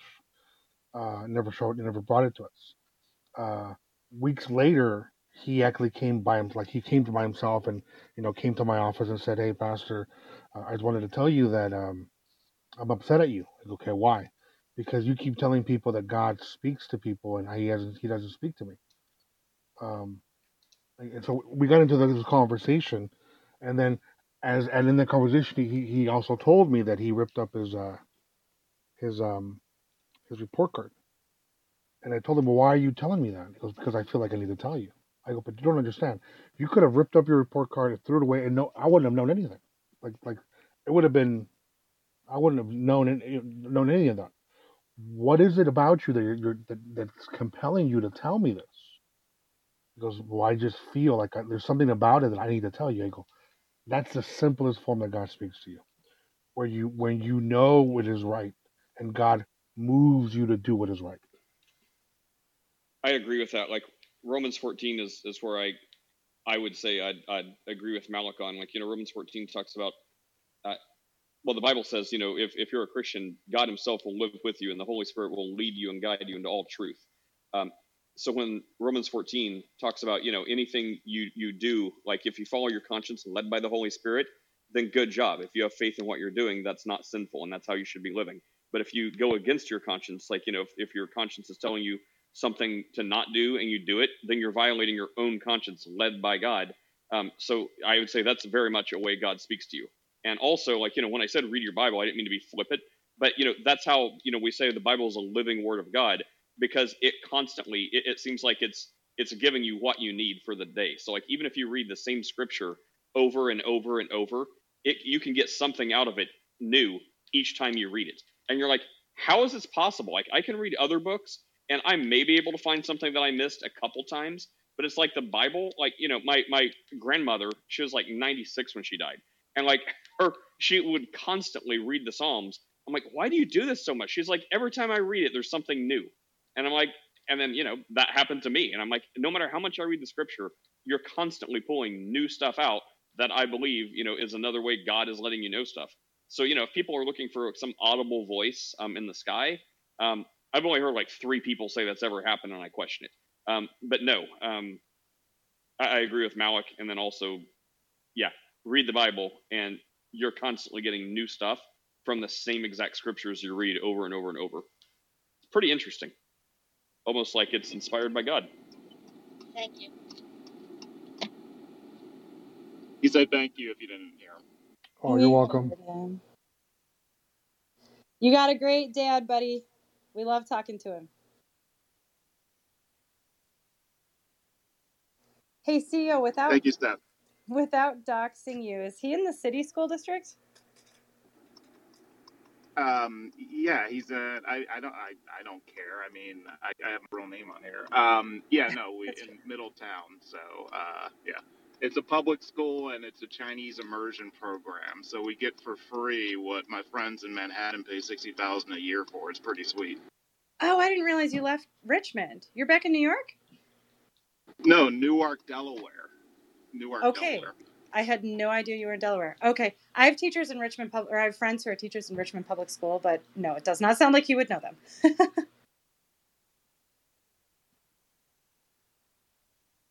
Great question though. I loved it.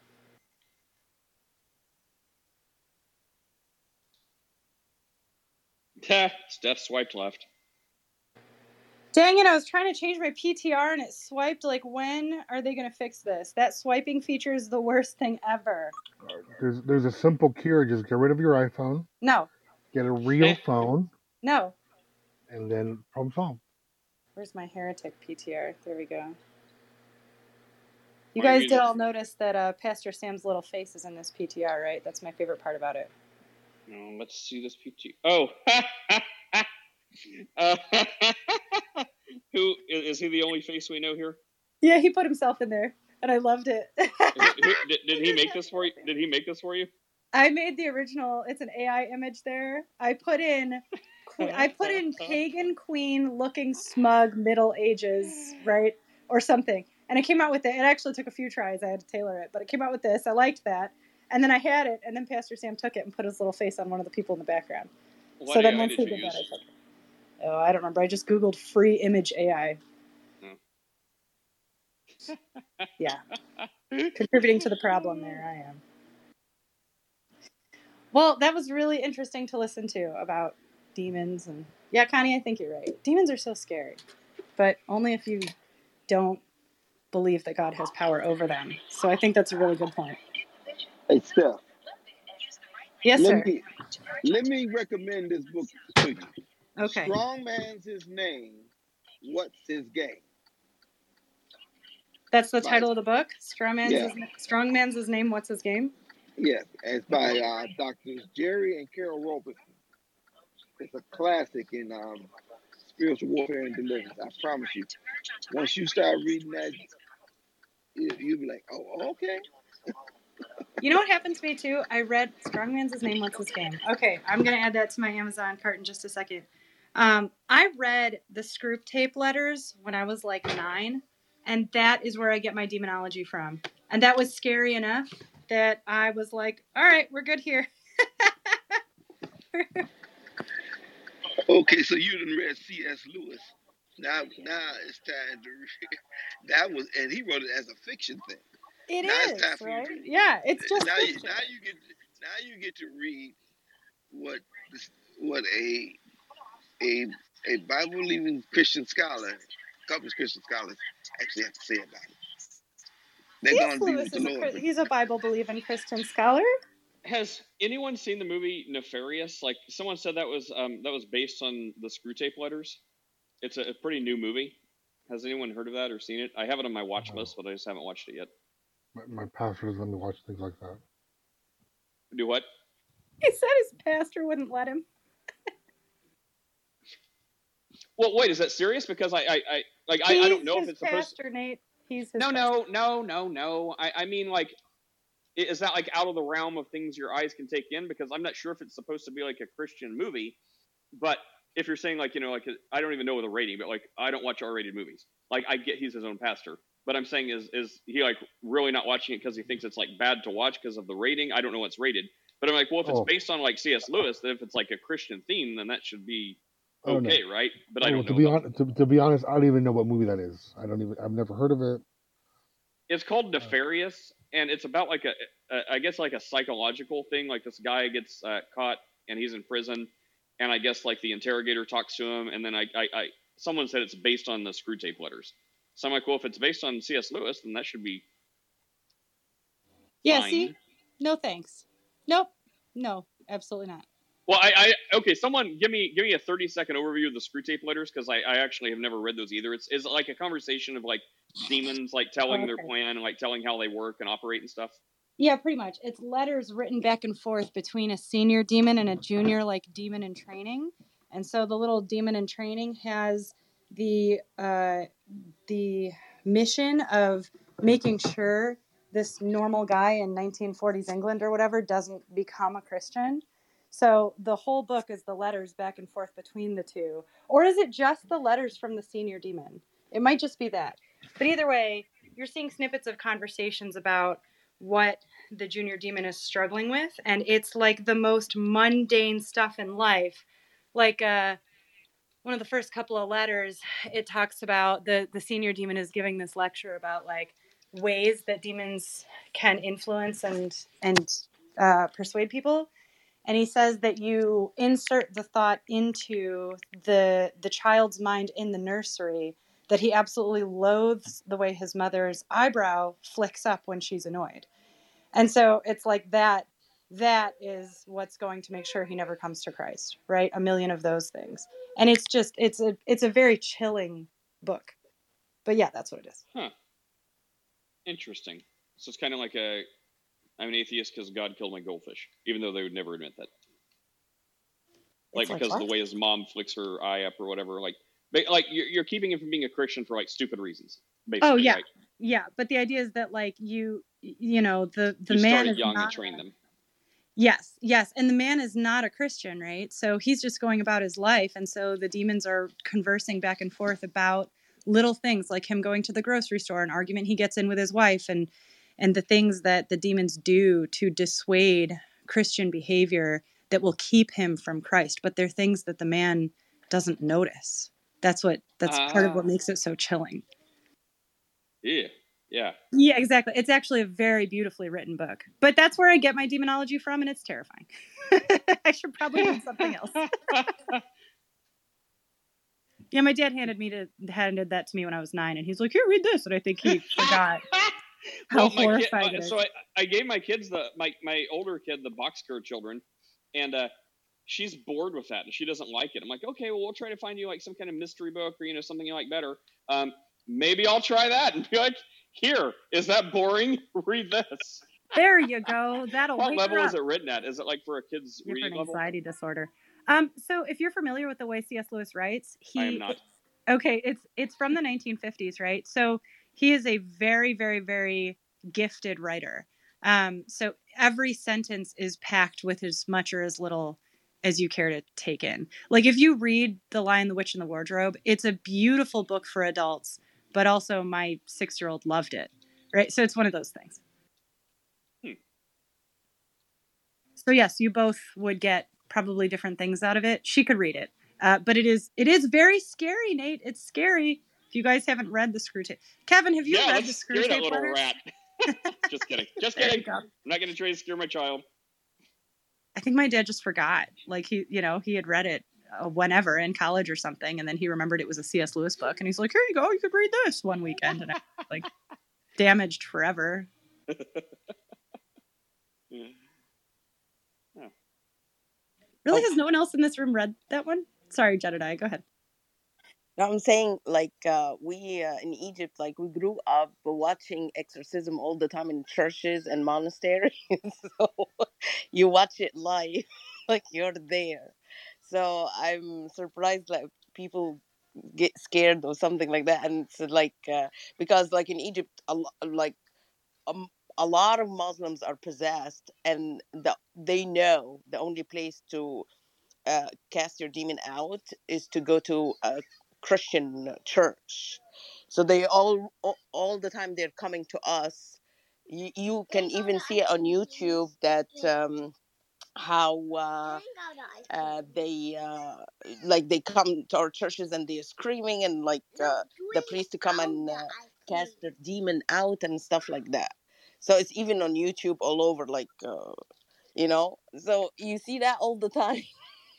And you see how they talk to the priest and the priest talk back to them and stuff like that and you see how the power of christ so um Compels them.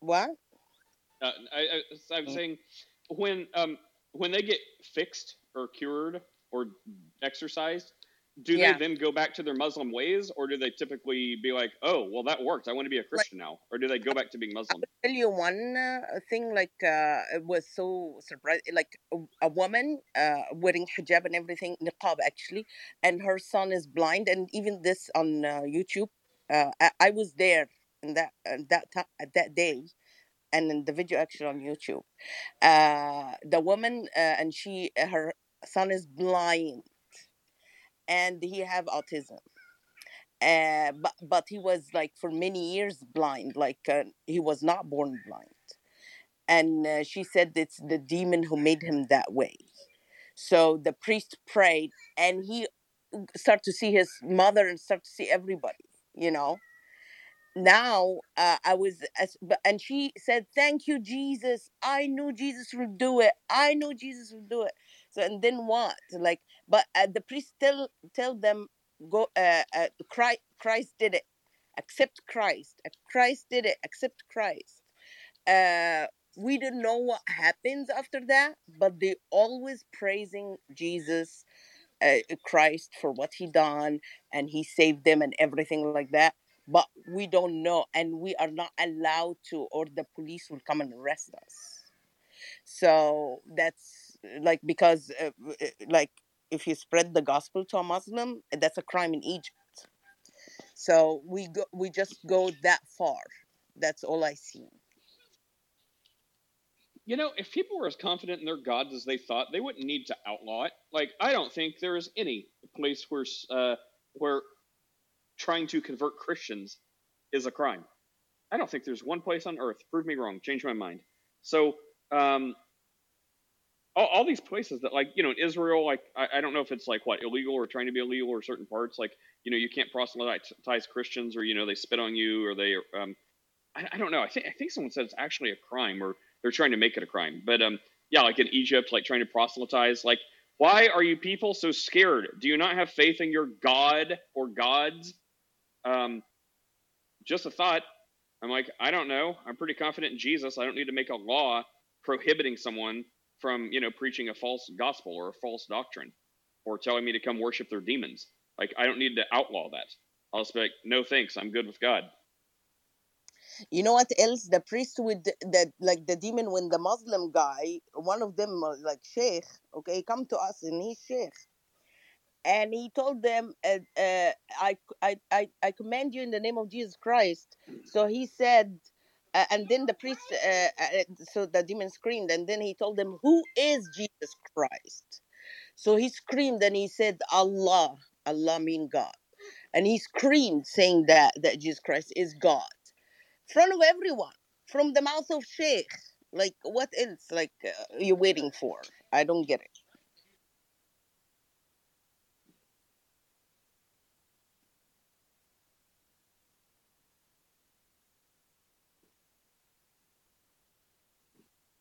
Well, what else I we got, happened just to listen to um, a, um, I don't know if he was a pastor. Who was the guy who talked about miracles, Chad? Gary Habermas? No, the one who married the wife from Africa who had um, Oh, oh, Craig Keener. Craig Keener. Do you guys are you familiar with Craig Keener? Nope.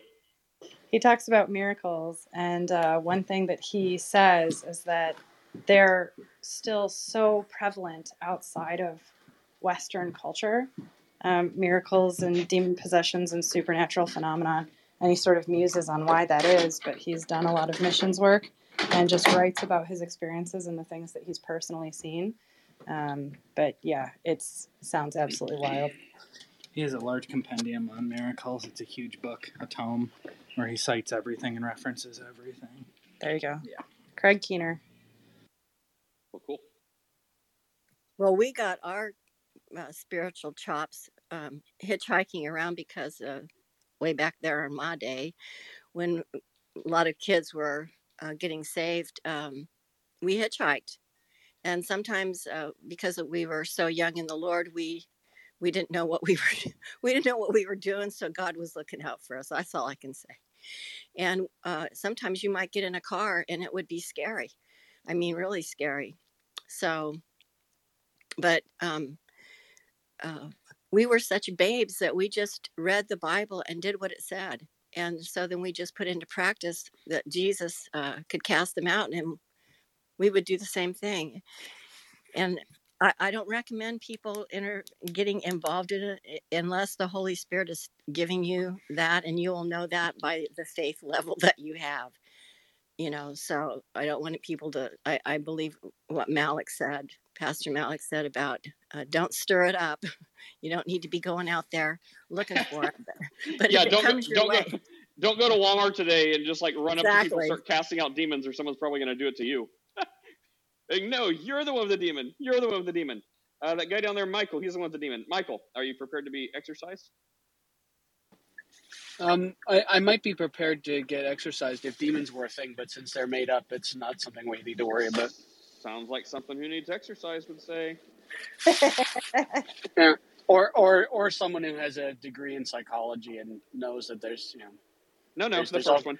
there's, there's all kinds of, there's all kinds of mental health uh, disorders that better identify uh, potential issues.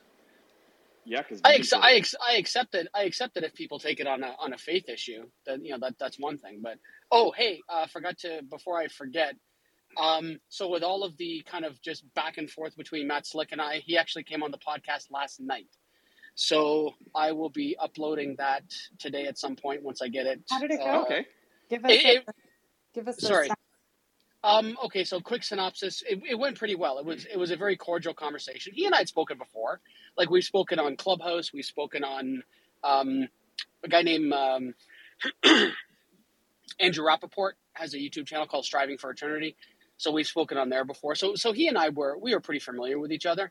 So we talked a little bit about the existence of God and, and stuff like that. And he you know he, he did eventually go kind of full tag presuppositional thing, but it, but it was it was fine. It, it was fine. We we joked back and forth, and uh, it all it all went off very well. And I told him that I would return the favor, and next time I'd go on his YouTube channel where you know where he could control the show. And it was, uh, but no, it was a good chat. It was a good chat. Did anyone change their mind about anything? Um, well, since it was just he and I, um, I'd have to say I can only speak for myself. I didn't. Uh, I did my best to dispel his unfounded beliefs, but I think unsuccessfully.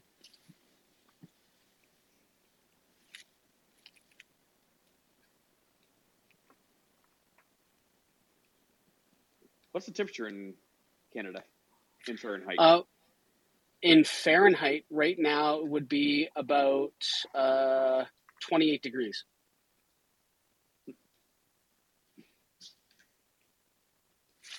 That's warmer than where Steph is. Yeah, is that normal? For is that normal? Um, Yeah. ish. Yeah. I mean, it's so. I mean, it's winter solstice, right? So it's the first day of winter officially today. Are you dancing naked And- around the new moon or whatever? Later, What? later. That's later. That's that's after dinner. Um, uh, well, after after you know dinner, you know, featuring baby parts and stuff. Um, so no, I mean, so it's the first day of winter, and the sun is shining. It's very nice outside. There's only little remnants of of snow on the ground from a little bit of uh, snowfall we had a couple of days ago. It's actually a pretty nice day. Oh, I meant to tell you. I have a, a neighbor. Um, they're French Canadian, like extremely French Canadian. Um, Okay. like we, we have trouble communicating sometimes because they're extremely French Canadian. Um, Okay. But anyway, so uh, I don't know what that means, except uh, you know they were talking about you know Quebec and, and where they live and how they're here like half the half the year or whatever. Um, but man, they do not like. Gosh, I, I know I say this guy's name right every time you're not here. Trudeau. Trudeau. Trudeau.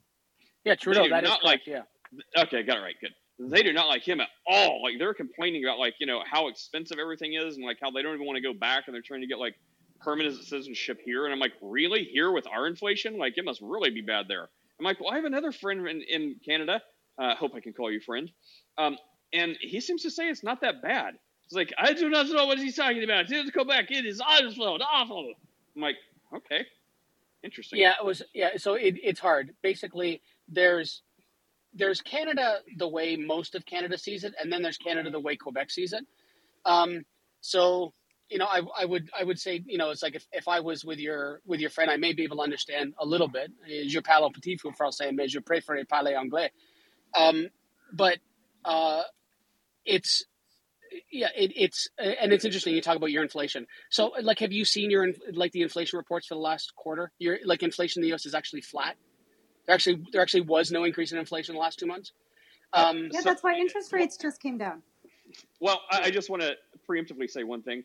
That I, I haven't seen the new reports, but that's irrelevant because it's like when our dear leader uh, was bragging.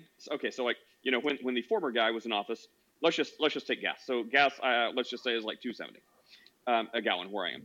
So then the new dear leader got in office, and things skyrocketed, and it went to like almost four dollars.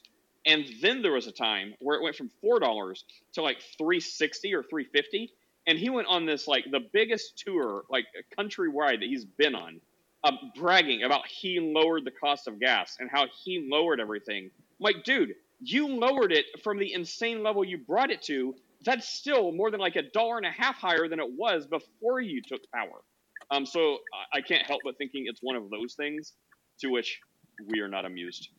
Yeah, so it, it it's interesting because it, that's that's tantamount to, um, I think it was two days ago, Trump was talking about how all of the successes, like the the, the job numbers, the inflation stuff like that, um, that that the U.S. is experiencing now, is all because of what he did in the four office, four years in office that he was there, which is hysterical. I mean, Trump added eight trillion dollars to your national debt, more than any other um, president in U.S. history.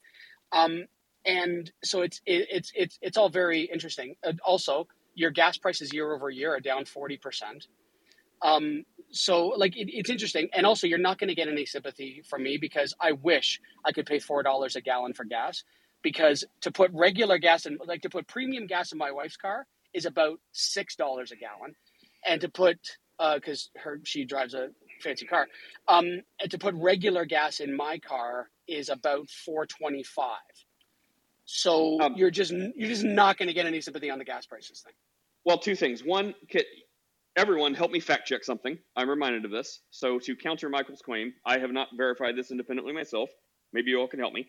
I have heard someone was reporting that since Biden took office, um, I may get something sort of wrong, but basically the claim was something like 60% of all US dollars ever printed has been printed since the time Biden took office. Um, if that is even remotely true, well, that would counter what Michael's claim about Trump was and the the higher debt. Um, but that is abs or maybe not directly quasi it would be a problem because you know that that's like the most disgusting thing I've ever heard on how to murder an economy. So that that is the claim. I would love some help trying to figure out how you can fact check that with all the bias and stuff. But something like 60% of all U.S. currency has been uh, printed since Biden was in office. But Michael, can I at least can we agree on one thing? The Supreme Colorado Supreme Court ruling um, to kick Trump off the ballot for 2024 is absolute rubbish and trash, and is a it doesn't matter if you like Trump or hate Trump. Um, for the letter of the law, it is an injustice and one more awesome way to kill a country. Can we at least agree with that? Are you familiar with that at all? Yeah, yeah. So I am. So it's interesting. Under uh, under the Fourteenth Amendment, Article Three, Trump is guilty. Um, but Wrong. but I also but but I also but I also don't think like one Trump being off the ballot in Colorado won't make a difference anyway because there because he didn't have a snowball's chance of winning Colorado in the first place. So it's not going to have any type of like Colorado would never get Trump to 270 anyway, so it's irrelevant that way. Well, well, well okay, um, so well, can I address that point real fast? So, so one, that, yeah, that's sure. why I'm looking at the macro version because yeah, he's not getting Colorado anyway, but that doesn't matter, right? Because when people say, "Oh, it doesn't matter anyway," oh, it doesn't matter anyway. Eventually, they're gonna be like, "Oh crap, something matters." So it's like you have to like fight injustice where it is, even if it seems inconsequential. Because if you don't fight it where it is, eventually it's going to be very consequential, and you're going to be like the frog boiling in the pot, who's like, oh crap, we, it, it hadn't mattered long enough that now it matters and it's too late.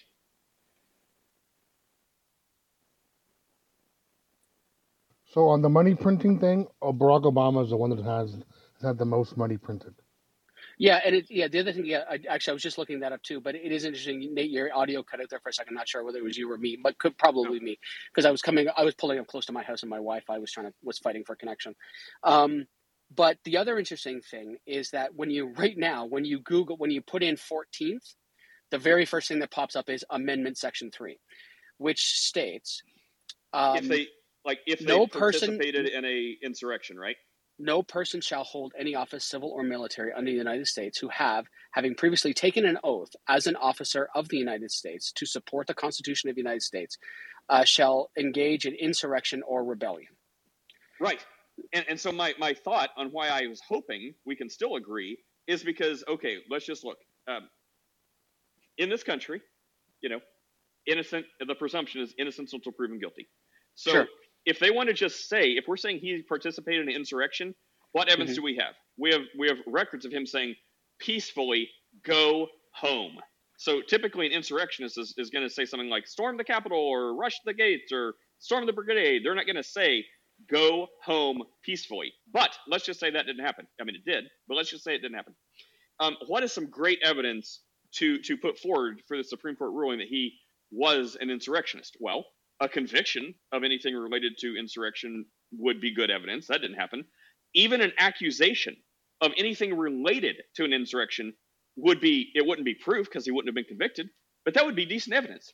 He hasn't even been charged with anything remotely related to insurrection. So all you have is just public opinion and people saying he's guilty of insurrection. He's guilty of insurrection. All you have is non-legal opinions of talking heads on TV. So I don't see Have how you- they possibly make that case. Have you read Jack Smith's four count indictment against Trump? Have you read anything about Jack Smith? That's irrelevant to the question I just asked you. Uh, no. Okay. So wait, wait, wait. so- this, this is the one. This is the one where he's trying to get the Supreme Court to rule on it um, uh, before the election, right? Why he's trying to fast track it. Um, no, that's that, that's uh, Tanya Chutkan's case. I think that's a different one. There's so it's funny. There's so much going on right now. It's it's really hard to keep track. But what's interesting is is is like all of this. So what's going to be interesting is as the dominoes start to fall. So for example, Mark Meadows tried to have his um, Georgia case exited to federal court because then um, Fani Willis wouldn't be able to try him and the case would be dismissed. He lost that appeal because he's trying to say, hey, I was doing this as my job, but former officers do not have the ability to exert the type of authority he's trying to exert. So he's going, and so it's funny. So all of these people who have been indicted, as the as the chips start to fall, there are so many unindicted co- co-conspirators. For example, there are so many people. Every single solitary one of Jack Smith's witnesses for for the for the for the uh, for the DC case, every one of them is a Republican. Every one of them.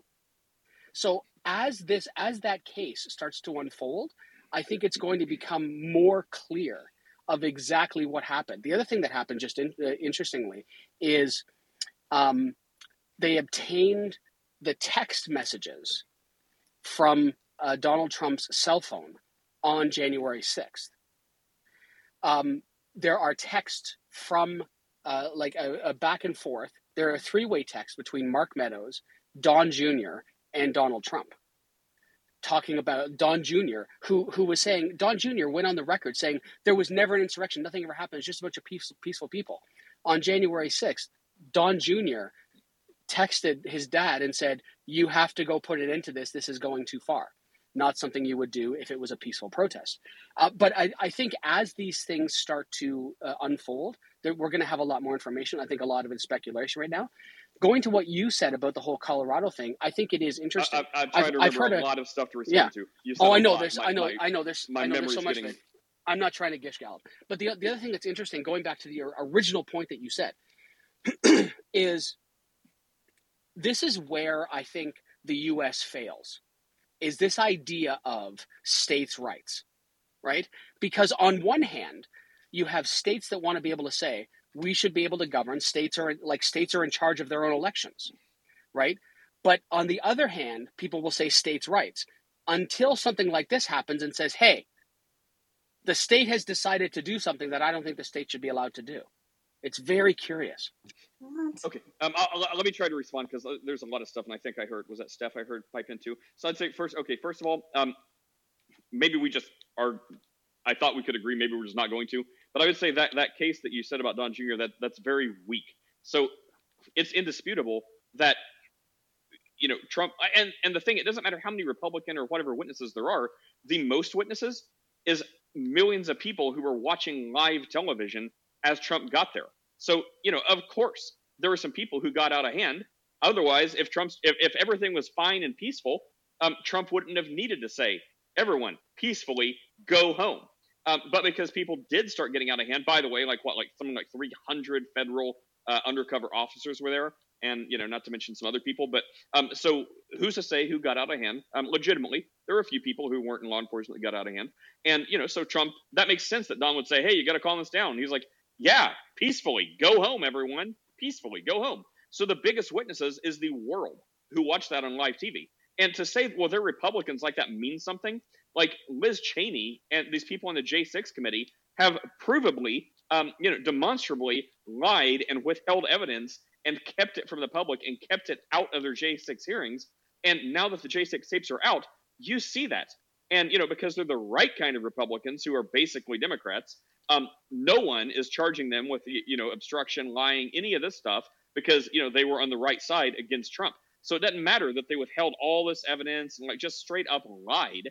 Um, they're Republicans. That doesn't mean anything. It's like Dan Crenshaw, like you know the the the pirate guy. Um, he's awful. Like he was on Twitter, like talking about what a good day this was for Colorado that they kept him off the ballot. Um, because he has a personal animus against Trump. And it's like the whole political GOP machine, like the uh, you know the RNC, like they hate him. So to say, well, hey, these are his own people. No, they're not. That's like saying the Pharisees were Jesus' own people. no, they're not. They hated him and murdered him. So um, Trump's not Jesus, but the parallel is no, these are supposed to be the people um, he's of the party of, but they hate him.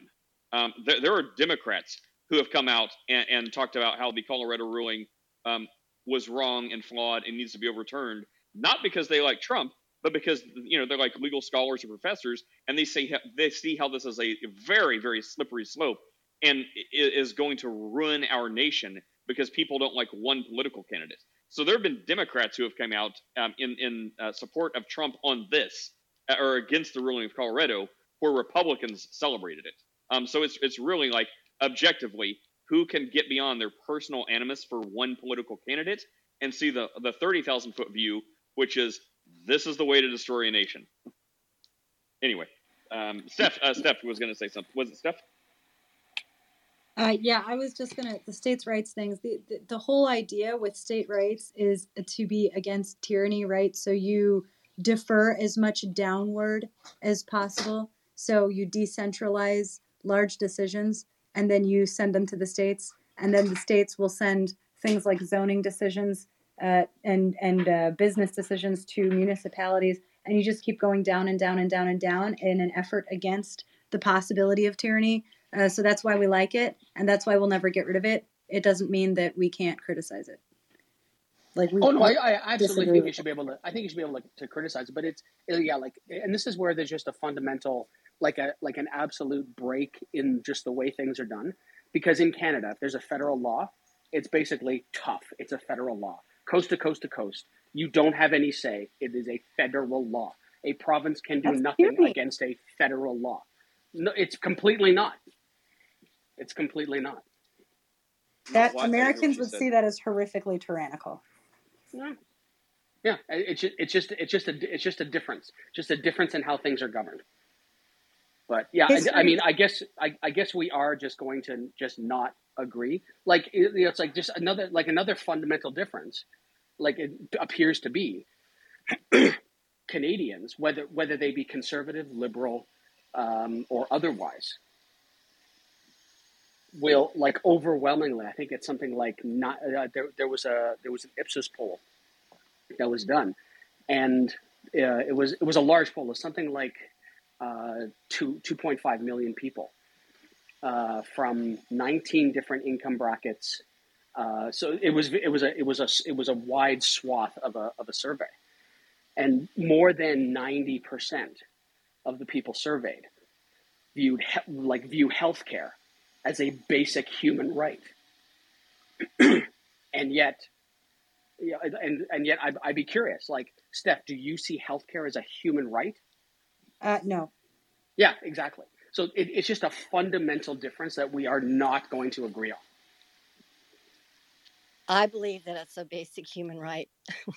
I do. Well, especially I mean, for rich countries. I, I, would also split the difference though. What is healthcare? Keep someone alive and out of pain. Like, like you know, start with the most basic care to you know going to nutrition, food, clothing, shelter, like the most basics of life, and then you know try to keep them as pain free as possible, and you know just don't go crazy. But then when we say, well, healthcare is abortion, Healthcare is trans surgeries, uh, which are going to cause a, a, create a lifetime patient. Um, so I mean, it's incredibly subjective, but I I would not be opposed to saying, well, look, it, it, like even in principle, I agree with Steph that no, it's not a right. But if we wanted to be like generous and, and go against kind of my principles, I would say I can even see an argument um, where we could say, look, we, we are, you know, we could easily afford everything, like everything we want to do, uh, healthcare related and stuff like that, if it was like bare bones minimum, right? For just quality of life type, pain related issues, keeping people alive and nutrition and fed. But when we go, when we overblow it and give people four times the amount of money they need in food stamps and welfare, um, so they can, you know, uh, live in places above their means and buy food way above their means that is completely unnecessary, and then you know do medical care that is elective surgeries and, and things like that, and just waste and abuse. Um, that's where I have a serious problem because it's like if we were just efficient and didn't waste and abuse these programs, we could easily pay um, for everyone and not even real, barely even realize it. But now we're feeling it so hard because we're going so overboard. Anyways, well, I, I want to clarify uh, my yeah. answer. I, I, gave you a yes or no because I knew that you were in the middle of something. I think that if it's available, uh, no human should be denied health care. But when you ask me if it's a right, I'm assuming you mean is it a right the government is obligated to provide? And so my answer is no, right? The government is not obligated to provide health care, shelter, or food. The government is obligated to protect you from war, uh, violence. Uh, they're obligated to maintain your roadways and other things that you pay taxes for. Uh, shelter and healthcare are not an obligation of the government. However, lucky for us, the Catholic Church has us covered, so we're good. Yeah, I changed my answer. I, I where Steph uh, came a little away from her, I go with hers. Uh, yeah, I, I, agree. So uh, what Steph said, it's it's not a right, it's a privilege, but it's a privilege that I support, and we could easily do it. But I do not support uh, where it has got to now. So hope that helps. Yeah. So yes. So so it's interesting. So like within Can like so, um, in Canada, elective surgeries, like cosmetic surgery, this that, and the other thing, are th- are not things that are are not things trans, that are covered. What about trans surgeries? Is that considered elective or necessary? Uh, that's a good question. I don't know. I've not. That's a, that's not something that I've looked that I've looked into. Um, other things like around uh, anything around uh, um, like pregnancy care is considered is considered healthcare. So so like if someone goes to um, like if someone chooses for whatever reason to terminate a pregnancy, that is covered under our healthcare. Um, and, and by and by the same token, if someone needs prenatal care of some kind that, that is keeping uh, is keeping the pregnancy, that is also covered. Um, I and and again, this is just this is a fundamental disconnect, and where we where we simply will not agree. I believe, I believe it is incumbent. Uh, so, uh, yeah, I, I, just want to make sure I get my wording right. I believe it is incumbent upon uh, societies to care for those who are unable to care for themselves. I, I, I believe, like, I am fine. I am perfectly fine with the fact that 51 cents out of every tax dollar collected from my paycheck goes to healthcare. I'm fine with that. I'm perfectly fine with that. And that is a fundamental disconnect. And and if and if if I was told my taxes were going to increase three percent next year, and that two and a half percent of that was going to go to healthcare, fine, no problem. No well, problem. Okay. Here's the thing, right? Is that the opposite of that in the historic American mindset is not that we don't want those who can't care for themselves to get care, right? In fact, it's very much the same goal. So when you remove competition and you centralize power, you run the risk. It's the same fear that Canada doesn't have because they don't have the same history, right? It's the same fear. If we centralize this, then what happens is there becomes prioritization when resources run low.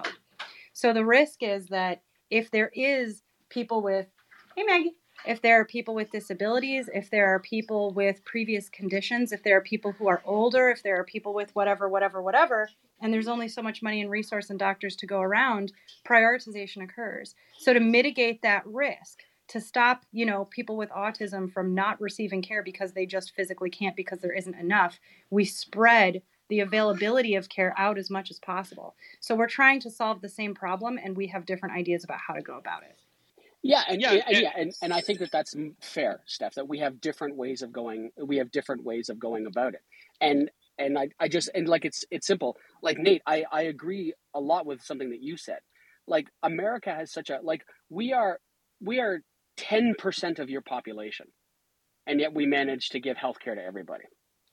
Uh, like if if you did it correctly, and I'm not saying our system is perfect. It's not. It is not perfect but you have a large enough tax base you could you could give healthcare free not well not free paid through by taxes um, to everyone and it could be a quality of healthcare that would rival anywhere on the planet Um, well, there's a couple things. One, I mean, you said it was a, you know, fundamental fundamental disagreement, um, but not like a bad one, because practically speaking, we, we both sound like we're so close that it, it's like we, we kind of want the same things, which is you know people to be taken care of.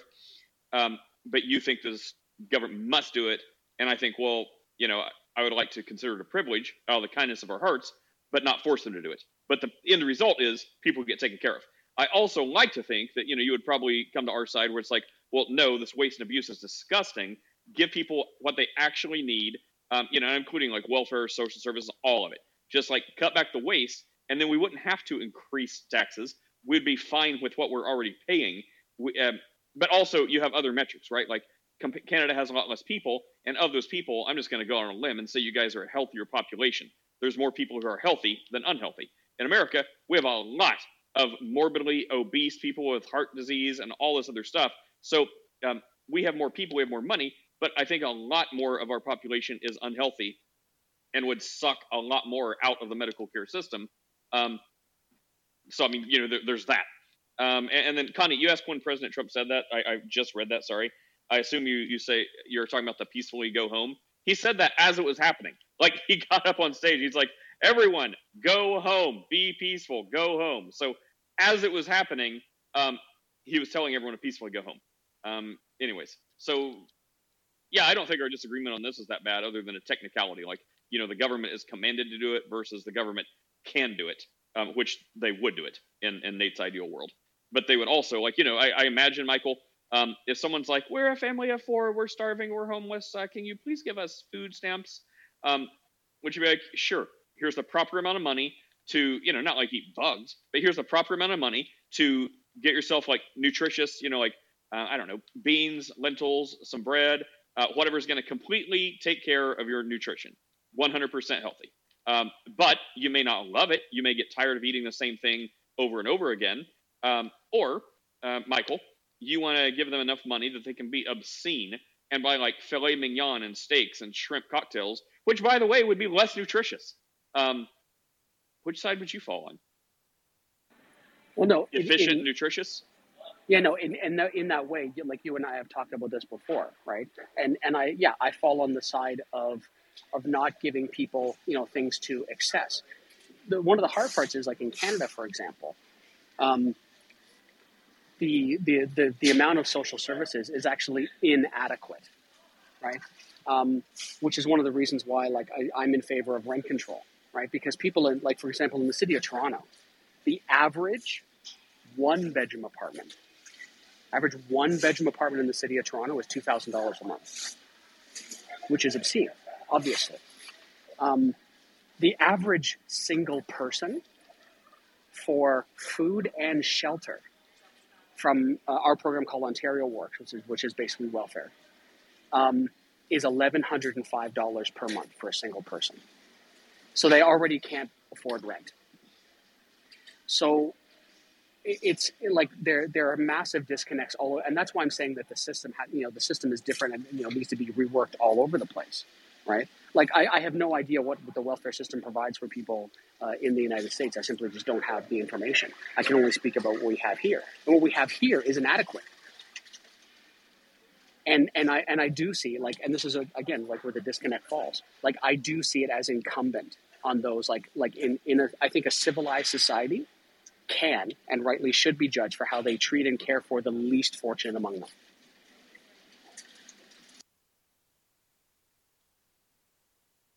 Yeah, I think a lot of that makes sense. Um, Steph, Connie? I'd like to ask Michael a question. Michael, can we go back and because you seem to uh, have a grasp of this, and I and I don't, but I'd like to understand it better.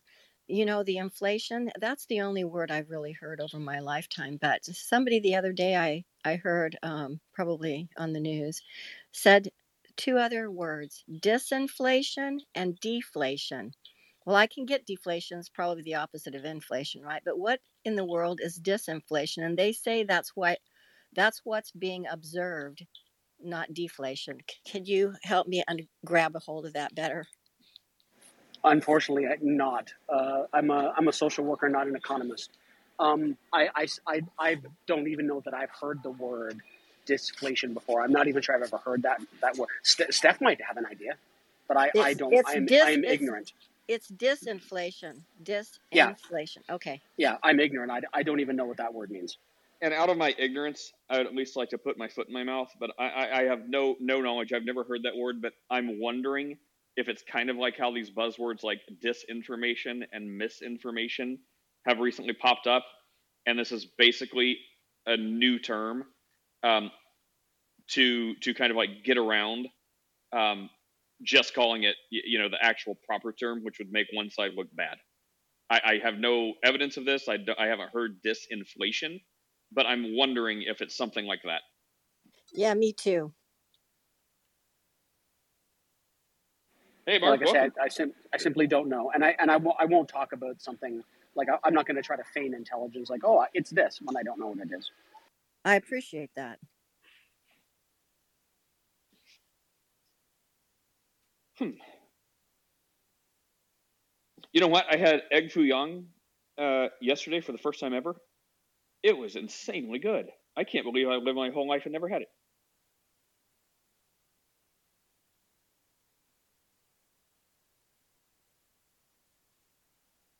Yeah, well, fine. I don't like any of you either. Uh, you're a vegetarian, are you not? I, I was a vegan for over five years. Um, Oh, I have I have fallen pretty hard off the wagon. As as Mark down there knows, we went to lunch the other day, and I uh, I pigged out on some Taco Tuesday. Yeah, I, I'm not sure how it happened, but yeah, I fell off the wagon hard. But I, I can't do it forever because the whole reason I did it was for like health reasons in the beginning. Oh, Michael, that's loud, bro. I don't know where you are. Oh, sorry. Uh, I, I did it for health Yeah, well, do you know why you like do you know why you like meat so much, Nate? Because it's because it's delicious. That's why you like it.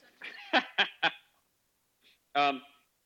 Anyway, so yeah, I, I've been like, you know, making up for five years. I'm like, wow, I, I got to get off this. Like, I can't do this forever. Like, that's that's the whole reason I did it in the first place. So I don't want to just uh, be back to where I was again. So I have to temper myself at some point.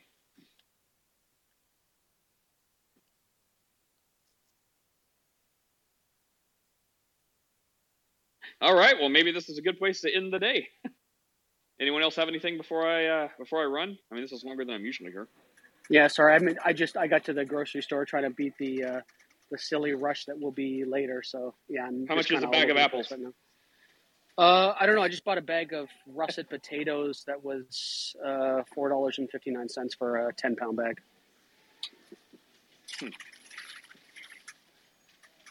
Do you, do you try to buy like name brand stuff, or do you buy like uh, store the store brand stuff? So I'm in the. This will sound terrible. I'm in the. I'm in the fortunate position where I don't look at the prices. I just buy what I, I just buy what I need or what I want. Um, I I spend about for my wife and I about 175 dollars a week on on groceries. That doesn't include meat because I get a freezer order every year of meat. Um, so if I amortize that out, it's probably about 250 dollars a week for groceries, something like that. But I don't really pay attention. Wow. Well, uh, you know, money bags. If you ever want to sponsor an American, um, you know, you could probably sponsor me and Steph and uh, send some of that Canadian charity down here. I'm I'm mostly kidding. But no, no. Okay, so since you don't look at the price, I mean, do you still look at the brand? Like, do you get like Ruffles or, you know? Yeah, I just I, I just grab what I want. Like, and most of it's just the whatever name brand stuff. Like, yeah, I don't I don't really pay attention. And I I understand the the kind of gross degree of privilege that is when so many people are kind of pinching pennies. Um, that's why that, that's why I donate a lot of money to charity. All right, everyone. Well, this was a good discussion. it's interesting how when there's different people on the stage, uh, the conversation takes different different avenues. Yeah, for sure. Um, I will be around a little bit tomorrow, and then I'll basically be I'll be off for almost two weeks. I have a lot of stuff going on Oh, family wise, all so. I, I pretty much won't be around for almost two weeks. Yeah, my, my wife let me know she is off work tomorrow, so I may or may not be here. But uh, it's good to see you before the holidays, everyone. So, um, Michael, have an awesome time, and everyone else, take care. Yeah, cheers, everybody. Cheers! Woohoo!